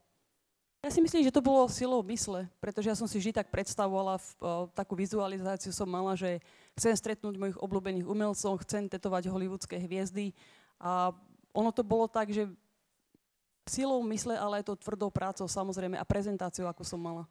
Takže um, určite, určite má niečo dočinenia môj talent, ale by som povedala, že 80% je tvrdá práca. No dobre, ale tak ja keby si... Dobre, nechcem sa akože ja dávať do tej istej pozície, ale keby sa rozhodnem, že idem do Ameriky, tak som tam stratená. Nikoho tam nepoznám a zrazu som pri Chrisu, nie zrazu v uvozovkách, ale zrazu tetujem Lil Wayne a krížik mu na čelo alebo Chrisa Browna. To musela byť asi pomerne náročná cesta sa k niečomu takémuto dostať. Určite áno, to nikto nevidí, že čo vlastne, že, že čo, čo je za tým, že koľko tej práce, že všetkým, čím som si prešla. Ale ono to je aj o tom, že dávať sa do, do nepohodlných situácií. Pretože mne tiež nie je príjemné niekedy chodiť na nejaké tie ich párty, alebo proste, že a, stretávať sa s určitými skupinami ľudí, ale bolo to proste niečo, čo som musela spraviť na to, aby som sa takýmto celebritám Ačkovým dostala. A, no dobre, Lebo v ako to, Hollywoode je to, to, to sa nedá porovnať proste, že v Amerike, aké to ťažké, a oproti tomu, keď prídem na Slovensko. Tak na Slovensko ťa všetci milujú, ja sa nečudujem, že, že ty si vybuko, ty prídeš na Slovensko, ty zahlásiš, že ideš na Slovensko a ty si vybukovaná, takže mm-hmm. ideš sem na dovolenku a v podstate stále pracuješ. Um, Ivka, ako vyzerajú party takých uh, ačkových celebrit? Tak podľa toho, aké? Ja to poviem takto, že keď som išla prvýkrát tetovať napríklad Chrisa Browna, keď som sa pýtala predtým, že či sa mi trasú ruky, tak vieš že ani nie, ale bola som skôr taká, že som sa tešila. Vieš, že som bola, že on je môj taký obľúbený umelec, tak som sa tešila, už som si tak doma predstavovala, som sa vyobliekala, že prídem tam, poviem, že nech mi naleje šampanské. Ja pijem iba vodu a šampanské, nič iné. A, tak som si tak v hlave robila také predstavy, že prídem tam, že on bude mať super dom, že to bude určite že krásne, bude tam mať ľudí, čo nás budú obsluhovať. Ja som si tak celé predstavovala, že tie krásne domy, čo vidím vo filmoch. A ja prídem ku Chrisovi Brownovi a nemohla som ani nájsť. Lebo on tam má, on mal... Počkaj, Chrisa 200 Browna či dom? Chrisa som nemohla nájsť v Chrisa tom dome. si. Aha, Hej, takže taký prešla som cez dom. ochránku, áno, ale e, prešla som cez ochránku a všetko a on má party. Takže Chris Brown, to je jedno, že on má party každý deň. Takže tam je 200 ľudí, tam robili sa grafity na dome, to ešte aj mňa sa opýtal, že či idem robiť s nimi grafity. Tak grafity, do toho tancoval, do toho spieval, potom mi ukázal štúdio, potom mi ukázal tých 16 psma doma, ukázal mi auta, mal tam peknú kolekciu aut. Takže on to bolo veľmi zaujímavé a tak to prebiehal v takom duchu celý ten večer. Takže A v ktorom, momente, party. v ktorom momente tohto večera si ho tetovala? Keď ti ukazoval tých hodín? 16 psov, Koľko hodín teraz? koľko hodín teraz? 20.37. Musím už ísť. Ty musíš už ísť. Robím srandu. Hej, že toľko ľudí tam bolo a vlastne, že to tetovanie, ktoré som robila, tak trvalo, normálne by mi trvalo nejaké 2,5 hodiny a bola som tam 8 hodín do rana. Ráno som skončila. Tak eh, ale asi dobre, nie? Čo si mu tetovala vtedy? Vieš, robila som mu na ruku, som mu robila portrét syna, jeho syna Ajeka. A vlastne vďaka Chrisovi, keď sa ma aj pýtala, že ako sa dostanem k takýmto celebritám, tak s Chrisom to bolo jedno, mi napísal na Instagram. Že Chris Brown napísal tebe na Instagram, že potom- poď ma potetovať. Áno. A my sme si potom vymenili čísla a on mi napísal sms že hej, it's CB, akože CB. A ja na to pozerám a takto som, a to bolo tak, že o polnoci je správa. Oni tak píšu väčšinou, že nie že za normálnych hodín, ale že hoci kedy. A ja som tam dala len taký otáznik. Ja som nevedela, že, že čo je CB. Aha, takže Chris Brown ti napísal a ty si mu dala otáznik naspäť, Áno, hej? a ja iba otáznik naspäť, tak on zvýhol telefón a mi zavolal, že hej, it's Chris. A potom mi začal proste, že hovoriť, že či ho potetujem. Tak sme to doladili, ale vlastne vďaka tomu, že on tam má party stále a stále sa u neho striedajú celebrity, som sa dostala k tým iným umelcom, ako je Rita Ora, Lil Wayne a všetci tí ostatní. A kto z týchto umelcov bol taký najpríjemný? Zo všetkých? Uh, milujem Lil Wayne, ten je z nich najinteligentnejší, aj keď možno, že na pohľad ľudia ho tak odsudzujú, lebo vyzerá skoro ako strašidlo, ale on je najinteligentnejší, najtalentovanejší podľa mňa a má najlepší vkus. Takže ten dom, čo som si ja predstavovala o Chrisa, tak to bol Lil Wayne. To bol, to, aha, takže Hej. v podstate tá vizualizácia sa splnila len pri Ale niekom pri- inom. Ale čo som aj rada, lebo ja ho mám veľmi rada, že on je fakt taký talentovaný a milý človek a pomáhal mi so všetkým a, a tak, taký kľudias. A o čom sa s nimi rozprávaš, keď ich tetuješ? Rozprávate sa, alebo sú ticho, alebo ako to vyzerá, taký termín u teba? A Rozprávame sa určite väčšinou o hudbe, ale záleží v akom sú stave. ale ono to, ono to prebieha väčšinou tak, že taká ľahká kocia by som povedala. Ale s Lil Wayneom som mala normálne, proste o hudbe sme sa bavili, alebo aj Chrisovi, ja som sa pýtala proste na nejaké veci, aj som, ukaz- aj som sa vlastne opýtala, že ukáž mi tento trik, že ako robíš ten moonwalk, keď, robí, Á, keď moonwalk, tancuje, mhm. tak do strany, tak mi to tam ukazoval. On bol v pohode inak, docela aj nahrávacie štúdio, že ako nahráva pesničky, že keď sú fakt, že v takej lepšej nálade, alebo že proste, že má tak viac času, tak sú docela milí. Ale ono je to všetko také, že keď som prvýkrát zišla ku Kristovi, tak som zobrala so sebou Veroniku a ja som nerozumela proste, že oni rozumiem po anglicky, ale oni keď rozprávajú tým svojim slangom, alebo vieš, že oni majú taký ten svoj slang, tak uh, on mi povedal napríklad, že či chcem vodu, že do you want water? Ja som nevedela, že čo sa ma pýta. Alebo mi povedal, že hi, a ja, že Veronika, že čo povedal? A, že len ťa pozdravil. že, že, hi, že, že to bolo také, že na začiatku, tak uh, ono je to niekedy také, že som im ani nerozumela, ale potom som si už zvykla. Keď som tam častejšie chodila tetovať tak dva roky, tak už som si zvykla. Takže ty ich tetuješ primárne a vždy teda iba u nich doma, hej? Že oni nikdy neprídu k tebe do štúdia, pretože ty máš aj vlastné štúdio velej. A do môjho štúdia nie, iba Mia Khalifa bola v mojom štúdiu, ale ku všetkým takýmto ačkovým celebritám chodím buď do nahrávacích štúdií, alebo k ním domov. Väčšinou to niekedy také, že oni sa tak cítia bezpečnejšie v tých štúdiách, ale ono je to super, ja to milujem, lebo vidím, ako robia hudbu, púšťajú mi albumy, ktoré prídu na verejnosť možno o rok neskôr, že to sú úžasné skúsenosti pre mňa, lebo ja milujem hudbu, alebo byť v takomto kreatívnom prostredí. No a keď potom si získam takých dôveru, že vidia, že som v pohode, tak ma potom volajú k ním domov. To je výborné, to je neuveriteľné. Uh, Ivka, máš aj nejaký sen, že koho by si chcela ešte tetovať? Uh, nejakú, nemusí to byť primárne nejaký umelec alebo nejaká hviezda, ale máš niekoho, koho by si skrátka chcela potetovať? Vieš, čo, by som chcela najviac, tak uh, stretnúť zaujímavých ľudí alebo inšpirovať tých mojich fanúšikov vďaka mojim YouTube kanálom. Justin Bieber. Justin Bieber? Hej. Ja zatiaľ vôbec absolútne nečudujem, že, že by to bol práve, práve inak aj ja by som chcela Justina nie asi potetovať, ale možno len stretnúť na začiatok.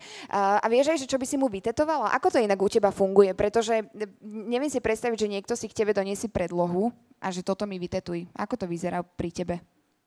Väčšinou to mám tak, že vlastne mne stačí, keď mi niekto povie jedno, dve slovo, že čo chcú. To je celé. A ja vlastne potom, keď vidím môjho klienta, ja si neraz asi až tak moc pripravujem, lebo keď vidím niekoho naživo, tak ja vidím farby a energiu vycítim z toho človeka. Takže ja na základe toho sa rozhodnem, čo budem robiť. Niekto príde ku mne, ja neviem, že chcem vytetovať slona. No ale sa stane, že možno mu vytetujem draka. Lebo sa mi to tam Aha. proste nehodilo. Takže ono to môže ísť, že hoci akým spôsobom. Že- Alebo že, ale to sa fakt veľakrát stalo, lebo ľudia si myslia, že, že oni vedia, čo chcú, ale oni nevedia. Ja to začnem rozprávať, dám mi nejaké otázky a potom ich tak zamotám, že nevedia, čo chcú. A ty im aj povieš v procese toho tetovania, že tak Mojko, nebude to slon, bude to drak? Alebo až teda na konci zistia, že á, tak je to drak, na nevadí. konci keď to majú na tvári, hej. Nie, to im poviem vopred jasné. To skonzultujem s klientom, ale vyžadujem umeleckú slobodu, takže keď tetujem, ono to je aj tak väčšinou si spravím, alebo 99% si spravím, čo chcem. Dobre, no a dobre, tak keď, keď hovoríš, že teda vidíš energie, vidíš farby, keď sa pozrieš na mňa a chcela by som nejaké tetovanie, čo inak ja som ti už písala, že teda mohli by sme nejaký termín dohodnúť, tak v akých farbách ma vidíš? Chce sa darmo konzultáciu, že? Nie. Chce určite. Vlastne ja som si ťa sem pozvala iba kvôli tomu, aby som mala konzultáciu zadarmo. Inak e, napadlo mi, že by si ma tu mohla priamo potetovať, ale potom som zavolala maminu, ona by to asi úplne nezvládla na to pozerať. Nie, niečo, tak, niečo e, jemnunké by som ti spravila určite. jemnunké. A U, u, vieš jemnunké, ani by som ti farbu nedávala. ani farbu by si Nie, nie, nedávala. normálne ja by som to spravila s čiernou, zriedenou, také šedunké, ale niečo jemnunké, aby si mala. To sa mi tak na teba najviac hodí. Také, také delikátne niečo. Delikátne. Mm-hmm. Ja to tiež tak Mhm. vidím, také niečo, také niečo delikátne. tak sa vnímaš, že? Ivka, Ivka inak Ale to by ďakujem. ti pristalo najviac, hej. Také, mhm. a, a keď vidíš ľudí, že majú niečo vytetované, tak akože máš aj takú e, de- deformáciu, že teda hodnotíš tetovanie, či sa ti to páči, nepáči. Vieš možno odhadnúť na základe tetovania aj človeka? Ja nie, ale Veronika áno, lebo Veronika je vlastne uh, psychic, beštica, takže tá asi. Ale... Inak my hovoríme o Veronike, ale Veronika je e, Takže- priateľka Á, prepáčte. takže Veronika, welcome. We are really happy that we have you here. Je so, tak Veronika by vedela viac. Alebo kde ma vidíš o 50 rokov? Teba? Mhm. Stále ťa vidím v umeleckom svete. Neviem, či práve tetuješ, alebo je to niečo v umeleckom svete. Dobre ťa vidím. Dobre ma vidíš. No. Lebo vieš, že ja neviem na základe toho akože odhadnúť, uh, vieš, že človeka. Že, Keď že... má niekto niečo vytetované, že ono sa dá len troška, že keď je to nejaké extravagantné, alebo či je to viac uhladené, ale uh, možno, že do určitej miery, ale neviem akože odhadnúť človeka. Hovorím, že na toto je špecialistka Veronika, keď tak. A mala si aj niekedy takú situáciu, že prišiel za tebou niekto a povedal si, tak toto ti ja nevytetujem. Skrátka, za žiadne peniaze toto ja tetovať nebudem. To sa mi stáva často, určite, lebo pre mňa je veľmi dôležitá tá konekcia, ktorú mám s klientom. Som veľmi selektívna na klientov a ja to vycítim hneď aj podľa správy alebo podľa e-mailu, že už som tak vytrenovaná, lebo stále robím s ľuďmi, vlastne polku môjho tak uh, na základe toho som proste že selektívna, čo sa týka klientov. Že skrátka nemáš problém ani, ani odmietnúť Nie, klienta. odmietnem určite, lebo tetovanie ma robí šťastnou a proste, že niekedy tie tetovačky, keď sú vä- väčšie, tak ja strávim na tým vyslovene, že hodiny, dní, mesiace podľa toho, čo robím a chcem sa proste cítiť dobre. Na odpoveď na tvoju otázku tetovania odmietam stále. Keď mi to nesedí, alebo že viem, že ten dizajn si neužijem, alebo môj klient ma núti do niečoho, čo sa mi nepáči, tak to nechcem proste tetovať. A kto tetuje teba? Pretože ty taktiež máš tetovanie, tetuješ sa sama, alebo máš niekoho, kto... kto... Vieš čo, ne- nedávala som sa tetovať už asi posledných 15 rokov, ale skôr by som sa opýtala, že kto mi robí botox. už teraz. Ale, Nie kamaráti. Takže ale robí dobre, keď robí. ďakujem. Podľa mňa inak chodíme, takže na tú, ist- chodíme na tú istú kliniku. Chodíme? Mhm. By som tak Hej, povedala. Najlepší, hej. Takže, takže ty si sa nedala tetovať 15 rokov a ja som sa niekde Hej. dočítala, že ty ani nemáš rada, keď má žena tetovanie. To už vôbec nie. A to je ako možné? Ja neviem, vieš čo ešte, dobre, nepáči sa mi to celkovo, ale až tak mi to nevadí, keď to majú nejaké iné ženy, ale tá moja žena, som rada, keď má čistú kožu. Neviem, lebo ja s tým robím, mne sa veľmi páči čisté ženské telo.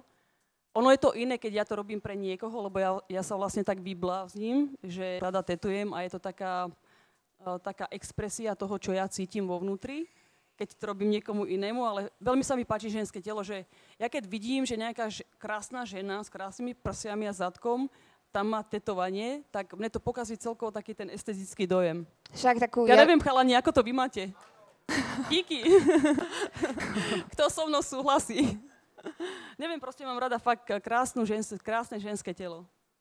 Um, Tuto, tu, inak toto bol problém nedávno tetovania, pretože môj priateľ sa dal nedávno potetovať, ale nepovedal o tom. Ne, nepovedal o tom rodičom, takže rodičia skandovali uh, momentálne. Um, taká asi najviac klíše otázka, ktorú podľa mňa sa ťa pýta každý, ale musím sa aj ja, lebo ja si neviem predstaviť asi cifru, uh, ako si môže, môžeš pýtať od Chrisa Browna, keď ho potetuješ, alebo koľko stojí taký termín u teba. Viem, že asi to závisí od rozsahu tetovania, ale koľko by ma to teda vyšlo? Tak keby, že si Chris Brown, tak len za to, aby som k tebe prišla, zaplatíš 5000 dolárov. Aha. Takže mm-hmm. poviem to tak. Nie je to nič horibilné, vieš. Môže mm-hmm. to byť aj horšie, lebo to, to hovoríme o takých malinkých tetovaniach. Malinké, len aby si teda prišla, hej? A keby ja som prišla za tebou? tak vždy môžem byť radšej doma s Veronikou, ako niekde ísť do Nebude, do, to, nebude to lacnejšie, keď do ja... keď ja prídem, takže, takže dajme tomu, že na peťke začíname? Uh-huh. Uh, to mám trošku inak, samozrejme, ale v Amerike sú moje ceny nadstavené, keď príde niekto do štúdia za mňou, tak od 3000 hore, ale kebyže ja prídem k niekomu, tak od 5000 hore. Uh-huh. A také najdrahšie tetovanie, ktoré si urobila? Ja som tetovala, prepač, poviem ti jeden príbeh. Teraz, keď som išla sem na Slovensko, tak som tetovala jedného amerického repera. Veľmi známeho, vlastne celebrita v Amerike. A som prišla k nemu a on nebol doma, ale on si ma objednal, aby som prišla. Takže ja tam s ním čakám s jeho ženou a s dieťatom v jeho obrovskom dome, jeho nebolo nikde. A som mu písala teda, že tak prídeš, alebo že čo toto má znamenať, lebo ne, nemám rada takéto situácie. A on, že áno, že už ide, tak to ma naťahol, ale ja hovorím, že dobre, tak ja si počkam. Keď hovorí, že prídeš, tak ja si počkam. No a ja som potom ale hovoril, že počúvaj ale že toľko ťa to bude stať, že ja toľko to si beriem akože potom na hodinu, keď som mm-hmm. už mhm. tam. Toľko to, že nie v pohode, on mi zaplatí a navyše mám tam počkať. Tak pánko si prišiel o 5 hodín neskôr a potom ja som urobila malinký nápisík. Taký to bolo, fakt mne to trvalo asi 5 minút. A išiel mi platiť hovorím, že 5 tisíc, skoro mu vypadali tie diamanty z reťazky tak sa iba tak pozeral, že ale zaplatil to akože v pohode. Počujem, ty si ako taxikár, ty plať normálne... akože stojné. Ale však dobre, akože 5 tisíc za nápis ako... Ale mne to je jedno, lebo ja som mu to hovorila a on si myslel, že ja si robím srandu. Ale ja, že ne, že si nerobím srandu, veď som ti to napísala do správy, si to pozri. Tak zaplatil mi to, ale najväčší paradox na tom bol, že že v Amerike to funguje tak, alebo v týchto akože medzi celebritami, že čím viac peňazí si zoberiem od nich, a čím viac som na nich taká akože prísna, tak tým viac to chce. Tak objednal si ma aj na druhý deň a potom ešte aj na tretí deň. A prišiel... tak som tam u neho bola 3 dní. A prišiel na čas, alebo teda meškal zase? No, prvýkrát došla, nebol doma. Aha, nebol doma. Druhýkrát... On, on proste odišiel a prišiel, kedy on chcel. Potom som prišla ráno, lebo som nechcela riskovať, že on po obede mm-hmm. odíde, tak hovorím, že prídem ráno. Tak on bol ešte v posteli, keď som prišla. Takže si ho rovno v posteli potetovala? Čakala som na neho trošku, dokým sa troška akože pozviecha, ale dobre, bol doma. Mm-hmm. To bol mhm. základ. A potom ešte na tretí deň znova, to som prišla ráno, takže vedela som, že to asi tak lepšie funguje. Mm-hmm. Na, našla si kľúč na tohto uh, repera. A čo v prípade, že ti niekto mešká na termín? Napríklad uh, dohodnete sa na 14, 14, 15 a človeka nikde. Uh, vieš čo, buď odídem zo štúdia, Nemám to proste rada, keď musím čakať na niekoho, ale pokiaľ sa ten človek fakt, že ospravedlní a napíše mi vopred troška, že vieš čo, že prepáč, že meškám nejakých 10 minút, tak to v pohode. Lebo je tam troška, hej, že zápchy sú veľa a tak ďalej, záleží odkiaľ ten klient príde, niektorí letia, vieš a tak. Takže ono to veľmi záleží, ale keď viem, že je to proste že nejaký lokálny klient, že ktorý býva napríklad v areji, alebo taký môj starý klient a meška, tak ja rovno odchádzam zo štúdia. A som si inak všimla, že tí klienti sú veľmi rešpektujúci, to sa fakt, že málo kedy stane, ale kamaráti, to je najhoršie. Takže nechcem ich ani tetovať. Takže kamarátov... Keď mi nejaký kamarát po tetu, ma nechcem. Lebo to je také, že oni si proste nevážite, nevážia ten čas a ja mám veľmi veľa roboty, že som vyťažená, takže ja si to potom zoberiem na úkor buď po práci, alebo napríklad v nedelu, keď, keď mám voľno napríklad. A keď proste meškajú 10 minút, tak ja sa zoberiem a idem preč. A máš ešte kamarátov? Nejakých? Vidíš, že by som tu nejakých mala? tak je tu s tebou Veronika. Veroniku hey, inak... To mi stačí. To, to, to je kamaráda a partnerka uh, v jednom. Nie, nie mám samozrejme, ale uh, také nerešpektujúce mi to príde. Uh, najstarší človek, ktorého... Pretože opäť ďalšie klíše. Inak dneska to je jedno veľké klíše tu, ak ste si ešte nevšimli, ale um, hovorí sa, dobre, dáš si tetovanie, teraz si mladá, pekná koža vypnutá, uh, potom budeš stará, zošuverí sa ti to, farba ti vypadá, hoci čo, nebude to pekné. Um, stretávaš sa aj s niečím takýmto? No teraz práve, že posledné, také, uh, poslednú dobu, čo sa odohráva, tak práve, že mám také, také staršie klientky, by som väčšinou dámy sú to. Najstaršie som mala 95 ročnú a A keď sa ich proste pýtam, že prečo sa dávajú potetovať, lebo to také, jasné, tá je úplne iná. 80-ročné, hovorí, že 95-ročná. Ako sa to tetuje, taká 95-ročná koža? Tá, tá koža je taká suchšia, že je to ťažšie, ale on, to si dávajú len niečo malinké, keď sa ich pýta pôvod na to, tak akože na čo sa dávaš potetovať, že v podstate už umieraš. Tak to, ale ale, ale to, je, to, je presne, to je proste to, že čo mi oni povedia, že vždy som to chcela spraviť, ale že už neviem proste, že ako dlho tu budem. Takže ono je to také milé, že, že fakt, že toľko žien túži na starobu po tetovaní, ale nikdy hovorili, že sa predtým na to neodvážili to spraviť, keď boli mladšie, takže preto ich tetujem v takom vysokom veku. A čo si tak dávajú tetovať? Aké, aké obrázce? Malinké ornamentíky. Robila som, uh, jedna mala niečo s náboženstvom rozrobené a taká tá rybička, alebo čo je to, taký znak nejaký, ornamentíky alebo holubičku, tak, tak len jednu, alebo kvetinka, ale iba linky, že to sú nejaké o, závratné obrázky, to mi trvá fakt, že pár minút spraviť. Niečo také Ivka, stalo sa ti niekedy, že si niekoho potetovala a ten človek ti zavolal na druhý deň, že mne sa to nepáči, ja to tak nechcem, uh, stiažoval sa ti. Stalo sa ti aj niečo takéto? Vieš, do tváre, alebo takto, že osobne mi to nikto nepovedal, ale, tak, takže neviem o tom, ale hovorím, že tetujem už vyše 22 rokov, myslím, a ako som predtým spomínala, že som veľmi selektívna na tých klientov, tak ja to už aj vycítim, že či chcem ja vôbec zobrať toho človeka, alebo pracovať s, s určitým typom človeka, alebo nie. Lebo to už ja vidím podľa toho, ako mi píšu, napríklad e-maily, niekedy, že či ten človek je komplikovaný a, a tak ďalej. Že to už viem tak posúdiť. Môže tetovanie dodať človeku nejakým spôsobom aj uh, sebavedomie? Um... Tak určite áno, samozrejme. Lebo uh, nie, vieš, tak normálne rozmýšľam aj o sebe niekedy, že keď sa pozriem na nejaké fotky, tak si myslím, že som taká suchá, že asi by som ešte tam akože niečo si mala pridať na akože seba. Suchá, suchá akože suché, že, že také, že ja neviem, že niečo mi chýba, že nevyzerám nejako tak výrazne. Mm-hmm, hej. Že mám proste, že ruku a, a že, že celé prsia potetované, ale niekedy tak rozmýšľam, že niečo by sa mi zišlo aj na tie ruky, vieš, že aj keď držím mikrofón, mm. alebo že celkovo No ako ja som, ja som, že sem prídeš dnes potetovanou rukou, že aby to teda vyniklo. Takže mám, mám tri tetovania, ale veľké. Ale teraz by som si niekedy, keď tak rozmýšľam, tak také niečo, že by sa mi hodilo. Ale možno, že ani nie, že kvôli tomu sebavedomiu, ale, ale myslím si, že by som sa viac sama sebe páčila. Uh-huh. A páči sa nám aj, aj takto, s takýmto, s takýmto tetovaním. Vyzeráš naozaj výborne. Uh, existujú v tetovaní aj nejaké trendy, ktoré sa vyvíjajú rokmi, alebo, alebo je to stále, stále možno o tom istom? Uh, niekto si možno teraz povie, že alebo niekto si dal pred 15 rokmi vytetovať jašteričku na členok a už predsa možno tie trendy sa zmenili za tie roky. Deje sa to? Počkaj, ty máš jašteričku? ty si sa tak akože ja nahla. Som sa, ja som sa prehla, lebo som si natiahnuť troška, že len nevydržím sedieť, vieš. Že, že vieš, s tými trendami to je tak, že moje tetovania by trendovali, keby si, že teraz tá Kourtney Kardashian na stravizom nezoberú v Taliansku, lebo to trendovalo. Aha. No a keby že sa ne, nezoberú, tak určite moje tetovania by trendovali. A, počkaj, vysvetli mi to. Nie, ja ti to vysvetlím, ja si robím srandu, že keď si hovorila, že, že čo teraz trenduje. A ja hovorím, že moje tetovania by určite trendovali, keby sa tí dvaja nezobrali teraz v Taliansku, mm. lebo plný bulvár je len ich. Ale vieš čo, te, teraz sa vlastne, že tá scéna sa možno, že trošku mení, že ľudia si dávajú robiť viac malinké tetovania. Oni sa to, ono, sa, ono sa to volá, že single needle tattoos je to taká tenunká ihla a tie obrázky sú vlastne také úplne že jemnunké. Že namiesto toho, ako kedy si cez pol ruky alebo uh, niečo také fakt, že výrazné a veľké, tak teraz je to úplne že pravý opak. A kto zvláda lepšie tetovanie, muži alebo ženy? Kto, kto, kto ti tam vydrží dlhšie sedieť? Alebo stalo sa ti už niekedy, že ti odišiel z termínu? Že nezvládam, to bolí, ma to idem domov, to sa, to. To sa mi tiež stalo, áno. Hej, a potom sa aj vráti, alebo, alebo už teda mm, zostane som, s tým rozrobeným drakom na nohe? Stalo sa mi, že mám rozrobené tetovania klientov, ktorí sa nevrátili, lebo sa fakt boja tej bolesti. Ale celkovo som si, vieš, ono je to tak pol na pol, záleží, ale myslím si aj tak, že ženy sú v tomto lepšie. Mm-hmm. Že majú väčší taký ten prach bolesti. Um, Mňa, už som sa ťa aj pýtala, že kto, ťa, kto ťa tetuje. Uh, dievčata, všetko. Poďme k tomu, poďme k budúcnosti. Uh, ako, sme, ako sme už načrtli, ako som ti hovorila, teda ja ťa vnímam ako umelkyňu. Ako, nielen ako tatérku, ale takú akože umeleckú bytosť. Uh, máš aj nejakú predstavu, že, že čo pár rokov okrem tetovania? Určite tak, ono sa to troška mení, že ja som umelec, nie som len tatérka a mám práve že rada, že to moje umenie sa tak posúva do iných vecí.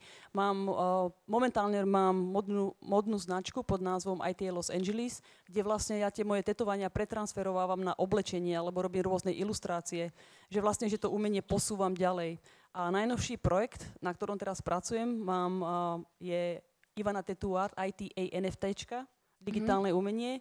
A toto bude uh, podľa mňa taká vec, že Slovensko odpadne. Zase, zase s teba ideme od, Nie, toto, bude, toto je naozaj obrovská vec, lebo ten projekt, na ktorom my momentálne pracujeme, a asi to pôjdeme od do New Yorku, tak nikto na svete to nemá. Mm-hmm. A to je môj tím na Slovensku, spomeniem Tobiasa Sukeníka a Michal Praženica, tak my traja to vlastne dávame dokopy. A je to všetko založené na mojom tetovaní. Takže mala tak... som taký sen, prepáč, že iba chcem niečo povedať, mala som taký sen, ale vôbec som nevedela, že čo to je, lebo ja niekedy poviem tak, tak veci, akože že do vzduchu, ale ešte neviem sama, že čo to je, ale verím tomu. A som iba tak hovorila v nejakom rozhovore pred rokom, že alebo neviem, kedy to bolo tak dávnejšie, sa ma pýtala na, na cenu tetovania a tak ďalej. Ja hovorím, že vieš čo, že určite sa mi stane niekedy, že vidím to, že predám svoje tetovanie, že minimálne za milión dolárov. Pretože to, to bolo ohľadom toho Ríma opäť. Vieš, že keď sa malby môžu dražiť za niekoľko miliónov dolárov, tak ja si hovorím, že prečo by, mi, prečo by som si niekoho nenašla na svete, kto mi zaplatí milión dolárov za moje tetovanie. Vieš, a už si našla? Ešte stane sa to. A stane sa to presne, čo som netušila vďaka týmto NFTs. Áno. Uh-huh. Že nebude to, nebude to tetovanie také klasické, že na kožu, ale vlastne teraz, že, že celkovo ako to všetko ide tá technológia, mení sa to do digitálnej podoby, NFTčka, potom do metaverzu, takže určite áno. Možno, že aj oveľa viac. Tak my ti budeme určite držať palce za milión. Koľko to predáš? Milión? No určite. Za milión, určite. Hej. A ty si aj takto akože zvykneš, že snívať a vysnívávať veci, vizualizovať, pretože mm-hmm. my sme sa trošku aj rozprávali aj, aj s Veronikou, aj s tebou, že, že ten level vnímania máte trošku inde, a trošku, trošku posunutý. Uh, máš aj ty také, že si, že si vizualizuješ veci, predstavuješ, snívaš o nich a potom sa ti plnia? Tak určite, ja vlastne takto žijem celý svoj život odkedy som bola malá, tak ja mám, stále si proste robím vizualizáciu ohľadom vecí, že mne je jedno, že čo sa deje okolo mňa, alebo že akí sú ostatní ľudia, alebo že v akom som prostredí, ja si vytvorím tak ten svoj svet a vďaka tej vizualizácii, to je vlastne niečo, čo ma potom ženie tak dopredu. Takže pre mňa je dôležité. Potom samozrejme, že preto niečo robím, ale ono to vždy začína to vizualizáciou a tou predstavou o tom, aké veci v živote chcem robiť. A hlavne sa pozitívne naladiť. Veľmi dôležité.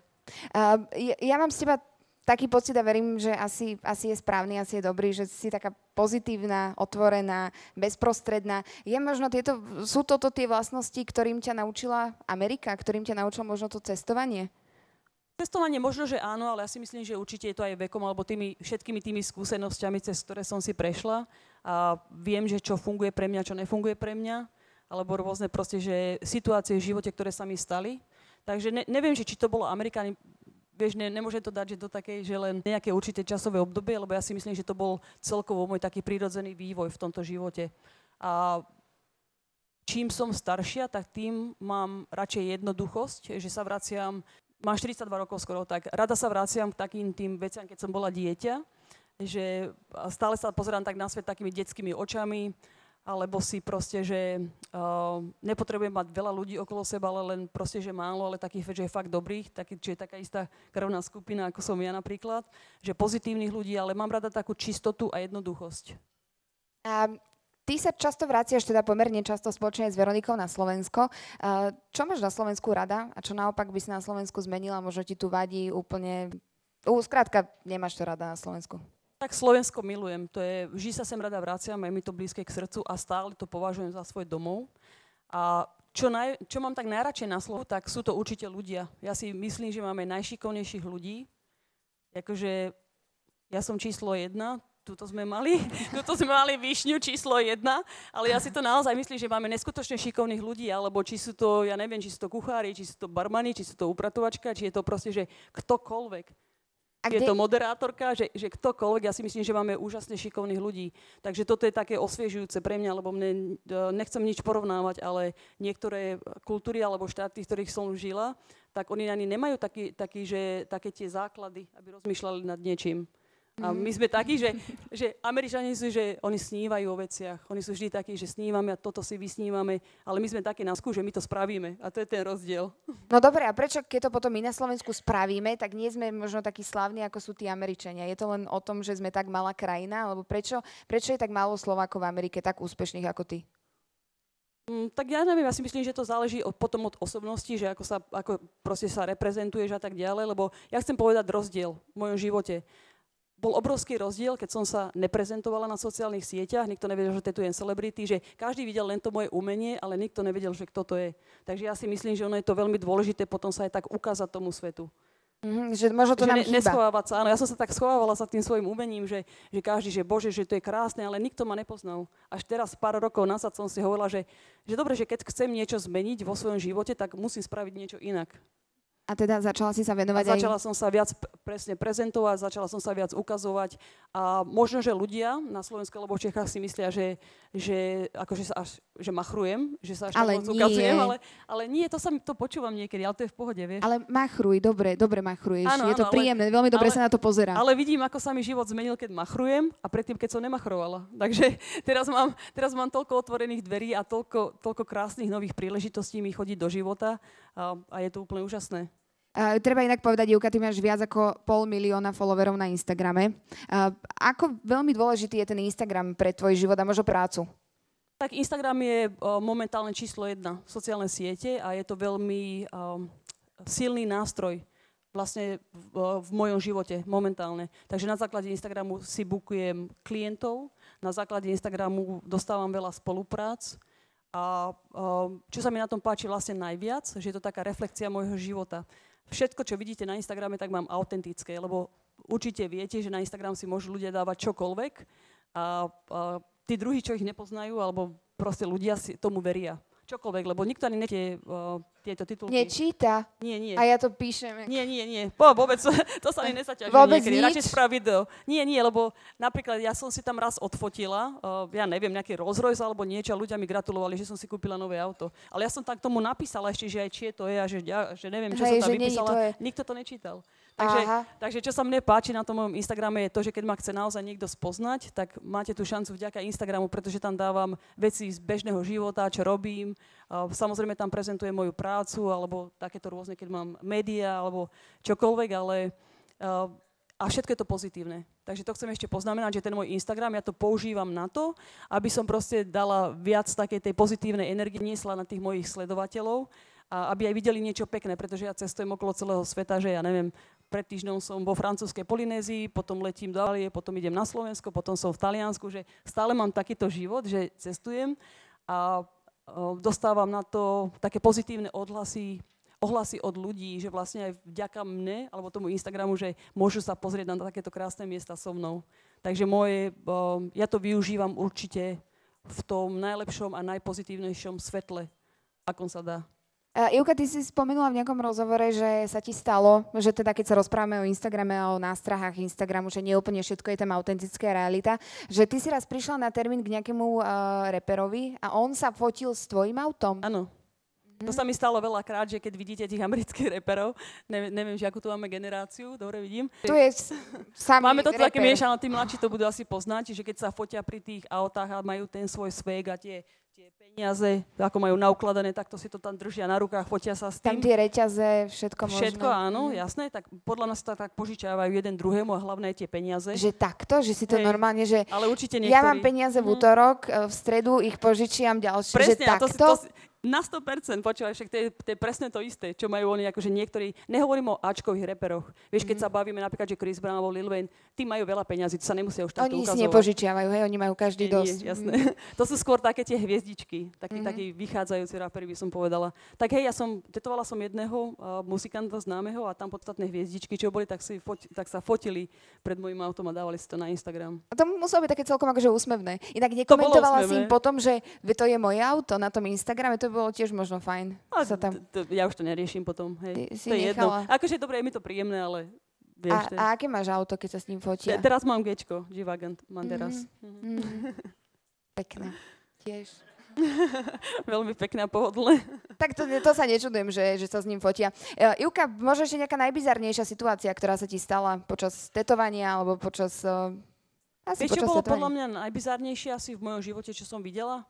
Keď som bola v Indii vo Varanasi, neviem, či to poznáte, ale tam je proste taká rieka Ganga, že kde sú proste rôzne také, že výkaly a zvieratá, aj zvieracie, aj ľudské, aj neviem čo všetko. A najbizarnejšie bolo, že tí domáci ľudia tam proste chodia každé ráno, alebo proste si tam umývajú zuby, umývajú sa v tej rieke a tak ďalej a doteraz nikto nevie zistiť, že prečo, proste, že tí ľudia sú úplne v pohode s tým. Ale akože v takom zmysle, že nedostanú nejakú baktériu alebo že neumrú. Ja si neviem predstaviť, že by som sa z tej vody že napila alebo umývala si tam zuby alebo niečo. Mm. Takže to je, také, to je také bizárne podľa mňa. Ja som myslela, že si mi ideš povedať, že si tam tetovala v tej rieke niekoho. Nie. Nie, netetovala. Hej. Ja som to troška otočila, lebo vieš, že nič až také bizárne. Aha, takže vlastne hej. v tetovaní bizárne je nič, ale toto bol mm. taký toto, toto, toto je taký, hej, toto bolo bizárne. Ale také tiež, čo som mala, prezradím, ja neviem, nie že bizárne, ale možno, že také nejaké také bláznivé tetovanie, ktoré som mala, tak som mala jedného pána, a ktorý bol na, ako sa to povie, na, keď si na, na rukách, akože dole, na štvor? Ako sa to povie? Na štyroch. Na štyroch, díky. Počkaj, na štyroch bol tento na, pán, Na hej? štyroch bol mhm. vyzlečený do naha. Vyzla, vyzlečený. A čo si mu tetovala? A tetovala som mu, nikdy to nedám toto z hlavy, preč ten imič. robila, som mu, robila som mu plamene šlahajúce uh, zo zadku. Juka, Koľko? Mám pokračovať? Prosím, pokračuj. Tuto ešte niektorí jedli. Prosím ťa, koľko stojí takéto tetovanie z análneho otvoru? Akože robíš teda, tetuješ aj intimné, hej, partie? Tetujem a to stojí raz toľko. Raz toľko? Raz toľko, hej. A najviac som bola šťastná, keď mi túto informáciu kedy si povedal. Keď som prišla do Austrálie, ja som bola chudobná, ja som prišla bez ja som bola mladá, bez angličtiny a bez peňazí som proste odišla zo Slovenska do Austrálie. A našla som si tam prácu v jednom tetovacom štúdiu, aj keď som nehovorila po anglicky, lebo najdôležitejšie proste bolo, že tá práca odvedená. A tam mi vtedy šéf povedal, čo som pre neho robila, že niekto tam prišiel na nejakú intimnú partiu. On, že chceš to robiť? Ja, že čo ja viem. A on hovorí, že raz toľko si táto vypýtaj. A ja, že všetkých do radu. Lebo ja som vtedy nemala peniaze, takže ja, že áno, že všetkých, že tých beriem. A čo, čo, čo, si, čo si im tetovala? Kam? Uh, chlapi, teda... si, chlapi si väčšinou dávali robiť také malinké veci, no. A... Ja, ne, ja neviem, že čínske znaky vtedy tak leteli. Počkej, no dobré, ale akože ja byť chlapej, uh-huh. tak ako kde si dám ten čínsky znak? Ja sa vám tak akože zamýšľam, že... Mám to povedať akože z lekárskeho hľadiska? tak môžeš aj... Tak ako akože... sa to povie, na telo? No akože, no neviem, kde by som si od radosti dala ten čínsky znak, akože rozmýšľam, tak možnosti je viacej. Tak na intimnej partie si to dávali. Hej. No. Mm-hmm. Ja, ja, už ja neviem tohto Raz, pána s plameňom dať preč, takže ďakujeme. Má, má tu niekoho, kto by chce? Určite nájdeme jedného palo. palo ten... Nespravíme akciu, že zadarmo. Že zadarmo? Že si pri sem a tu ho potetuješ. Presne, no. Juka, ja si myslím, že s tebou by sme sa dokázali rozprávať ešte ďalšie dve hodiny, a, ale toľko, toľko nemáme. Ja by som ešte chcela privítať a pozvať Višňu sem k nám, pretože Potetovať višňa. Prekvapenie. In, višňa. višňa, rovno, hej, na tie intimné partie si sa dal. Daj si, daj si dole tie rifle. Višňa, inak ty máš nejaké tetovanie? Nemám, nemám, priznám sa, ale bolo to príjemné ťa počúvať, ani sa mi sem nechcelo Ďakujem. ísť. Takže bolo to, bolo to také inšpiratívne a zaujímavé. A, no a rozmýšľam teraz, že čo teraz, teda, nie na tie intimné partie, ale normálne, že by som si teda nakoniec... A jak ma teda vidíš, akože Jak ma teda vidíš, akože čo by som na mne, no, čo, také jemné, decentné? No nie. tie, tie, tie, svaly, čo som tam predtým videla, tak určite nie je niečo jemné. Ale môžem ti vytetovať kocky na brucho. Ty to už... by sa ti možno teraz hodilo. Aspoň nejaké bude mať teda. Takže tu už máme ďalší, ďalší termín dohodnutý. No a vy, ak máte nejaké otázky na našich hostí, tak pokojne uh, samo rozdistribuje mikrofón. Jedného sa vzdáme. Takže ak vás niečo zaujíma, aj keď verím, že sme zodpovedali naozaj množstvo otázok, tak pokojne. Otázky? Hambia sa, hambia sa. sa. Ja sa nečudujem. A je to tu? A Katka.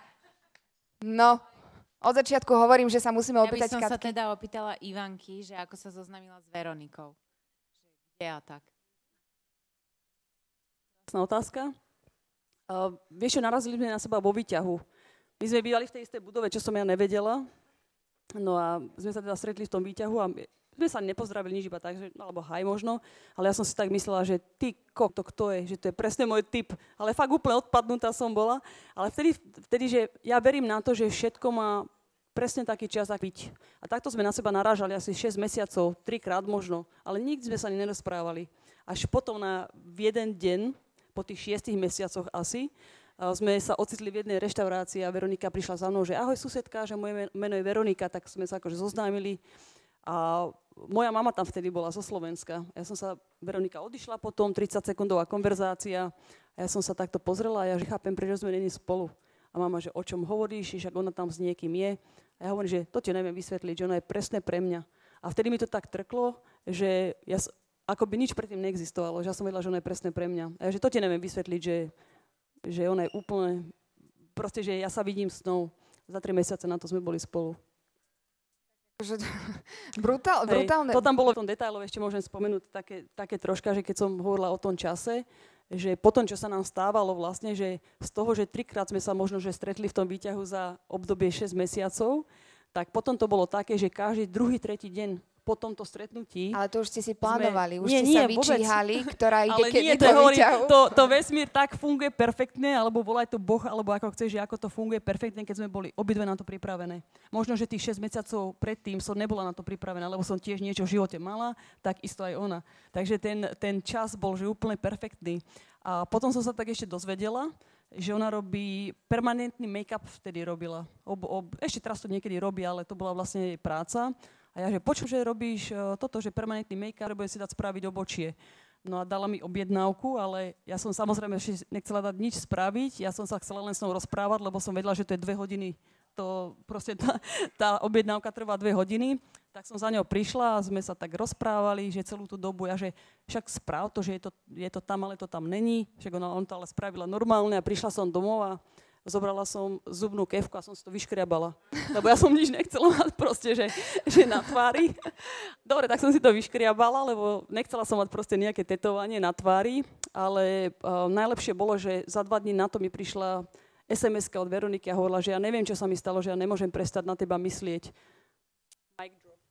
Teda, to takto by si... Ale takto, takto bolo, že fakt ona mi poslala sms že ja neviem, ja neviem, lebo Veronika nikdy predtým nebola so ženou, ani, ani nie na ženy.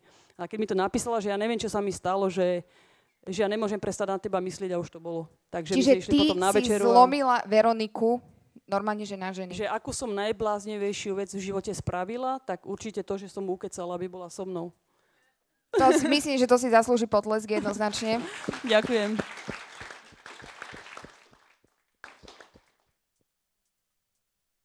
Môžem sa opýtať? Môžeš, nech sa ti páči. Ja som ti pomáhal s otázkami, ale moju si nepoužila. Ale Bránko, vôbec si mi nepomáhal s otázkami.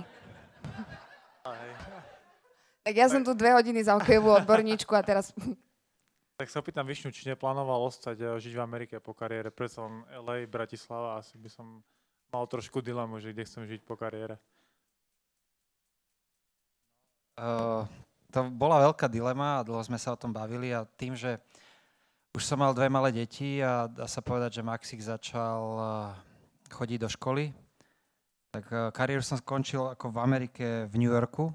A ako bolo tam fakt príjemne, bolo tam veľmi dobré, ale mňa, eh, mňa to ťahalo domov, mňa to ťahalo na Slovensko, proste mal som tu rodinu, mal som tu rodičov, kamarátov, známych. Proste ja som Ameriku mal, ono tam je super, všetko funguje, všetko tam je americké, top, usmievavé, hej, ale pre mňa domov je na Slovensku, takže hovorím, že idem domov, ideme domov, že ja tu nechcem ostať a proste pre mňa to bolo väčšinou len hrať hokej a tú Ameriku som nespoznal nijak inak ako, ako tým, že som hral len hokej, aj tie mesta, čo som všetky uh, absolvoval, čo som všetky navštívil, tak to bolo vyslovene len, ja neviem, videl som reštaurácie, zimáky a, a veľa toho som nevidel vlastne o tom meste, skoro nič som nevedel keď som tam išiel, takže jednoznačne voľba pre mňa bolo Slovensko. Ale ako teraz, teraz už tak rozmýšľame, že nie, tak, tak nie je tu teraz jednoduchý život na Slovensku, no ale je to ďaleko hlavne, keď chcem zobrať domov a že chcem ísť za, ja, za známymi, za rodičmi, tak za, ja neviem, 8 hodín cestovať a jetlag a presuny a to. To je jednoduché. Teraz, ale je to vyriešené, dá sa povedať, že deti chodia do školy tu na Slovensku, takže momentálne musíme počkať, pokým vyrastú a potom uvidíme, kde skončíme. No. Ja, ak tu nemáme ešte e, ďalšiu otázku, tak ja by som išla možno za Katkou. Katka, môže mi za tebou na chvíľu? Pretože my tu stále hovoríme o hokeji z uhla pohľadu z ho- o, od, teda od Višňu, že ako to vníma hokejista, ale mňa by zaujímalo, že ako to vníma manželka hokej. Katka, tak ako, keby to môžeš takto spätne nejak zhodnotiť, tak ako, ako sa ti to... Malo by ti asi fungovať? Ale čo myslíš, že pred hokejom, No cez hokej, počas po napríklad v tom? NHL, keď ste tam teda e, si skrátka, vďa, aj vďaka tebe Višňa bol tam, kde bol, pretože staral tak si to sa o... úplne nie, ale akože ja som hovorila, že my sme jak na vojne, že proste vieme, ako máme fungovať, všetci sme nastavení. Proste áno, keď prišiel po zápase, zápas sa nevydaril, tak takto Celá rodina sedela, musela byť smutná. Áno, sedeli sme, boli sme smutní. Ženy sme boli, že fyzioterapeut, psychológ, psychiatr niekedy, ja neviem, masér, pro, Aj masér, aj masér. Ja určite si pamätám, koľkokrát po zápase masírovala, už mi oči klepkali, tam dieťa Museli plakalo. masírovať aj deti? Áno, áno, museli. A dodnes masírujú, ale nie. Akože, takže boli sme tak nastavení, ale, ale nám sa to páčilo. Musím povedať, že mne to doteraz strašne chýba, ten život v Amerike, aj ten hokejový. A tiež sme mali také, ak Lubo prestal, tak aj my, že čo teraz, že čo znača tým dňom a životom a proste tiež nám chýbal ten režim. Takže my sme si to s ním užívali a fakt mi to je ľúto, keď vidím, ešte hovorím, a najviac mi je ľúto, že deti ho nezažili úplne, že oni si to tak nepamätajú. Ešte Maximko trošku, ale napríklad teraz sme mali v škole, sa pýtala učiteľka Lily, že či akože mama je nejaká slávna, lebo tak ona má, ona je nejaká Írka, nevie. A ona, že, á, že trochu, ale že... A že či je táto slávny? On, že ani nie, že viac je slávny Slavkovský, Hamšík a tak. A ja on, že Lila, že čo to To hovoríš? nemôžeš že, hovoriť To toto, nemôžeš, no. ale potom mu vyve, vyvesili dres na Slováne a hovorím, vidíš, vidíš, že táto je slávny. Vidíš, že by hej? Slavkovský mal vyvesený Áno, dres? No vidíš. nevidíš. Tak ona taká naozaj úplne taká prekvapená pozerala. Tak to mi je ľúto, že to fakt nezažili a že ho tak nevideli. Že proste čo dokázal a, a aj keď to vidia z nejakých YouTube alebo tak, nie je to úplne to isté. Ale tak na jeseň teda Višňu opäť môžeme vidieť na, na ľade. Takže, takže treba... Asi to nebude úplne to isté, ako to bolo vtedy. Kati, ale... myslíš, hej, že nie, hej? Že možno to bude trošku pomalšie, ako to bolo a- vtedy. Asi trošku. Trošku, ale to že- dobre, aspoň budú stíhať, hej. Že... A tak akože všetci pôjdu asi rovnakým tempom. Asi, hej. Takže myslím si, že to nebude až také zrejme, že sú vlastne všetci pomalí. Ale to som vôbec nechcela povedať toto. No, takže myslím si... Katka, ďakujeme samozrejme aj za, za tvoju odpoveď a tvoj pohľad. Tak ak tu nemáme už ďalšie otázky, a, tak nemáme. Tak ja by som vám chcela obom veľmi pekne poďakovať, že ste si dnes našli čas, že ďakujem ste aj ja za prišli. pozvanie. A ďakujem všetkým, ktorí ste sem prišli.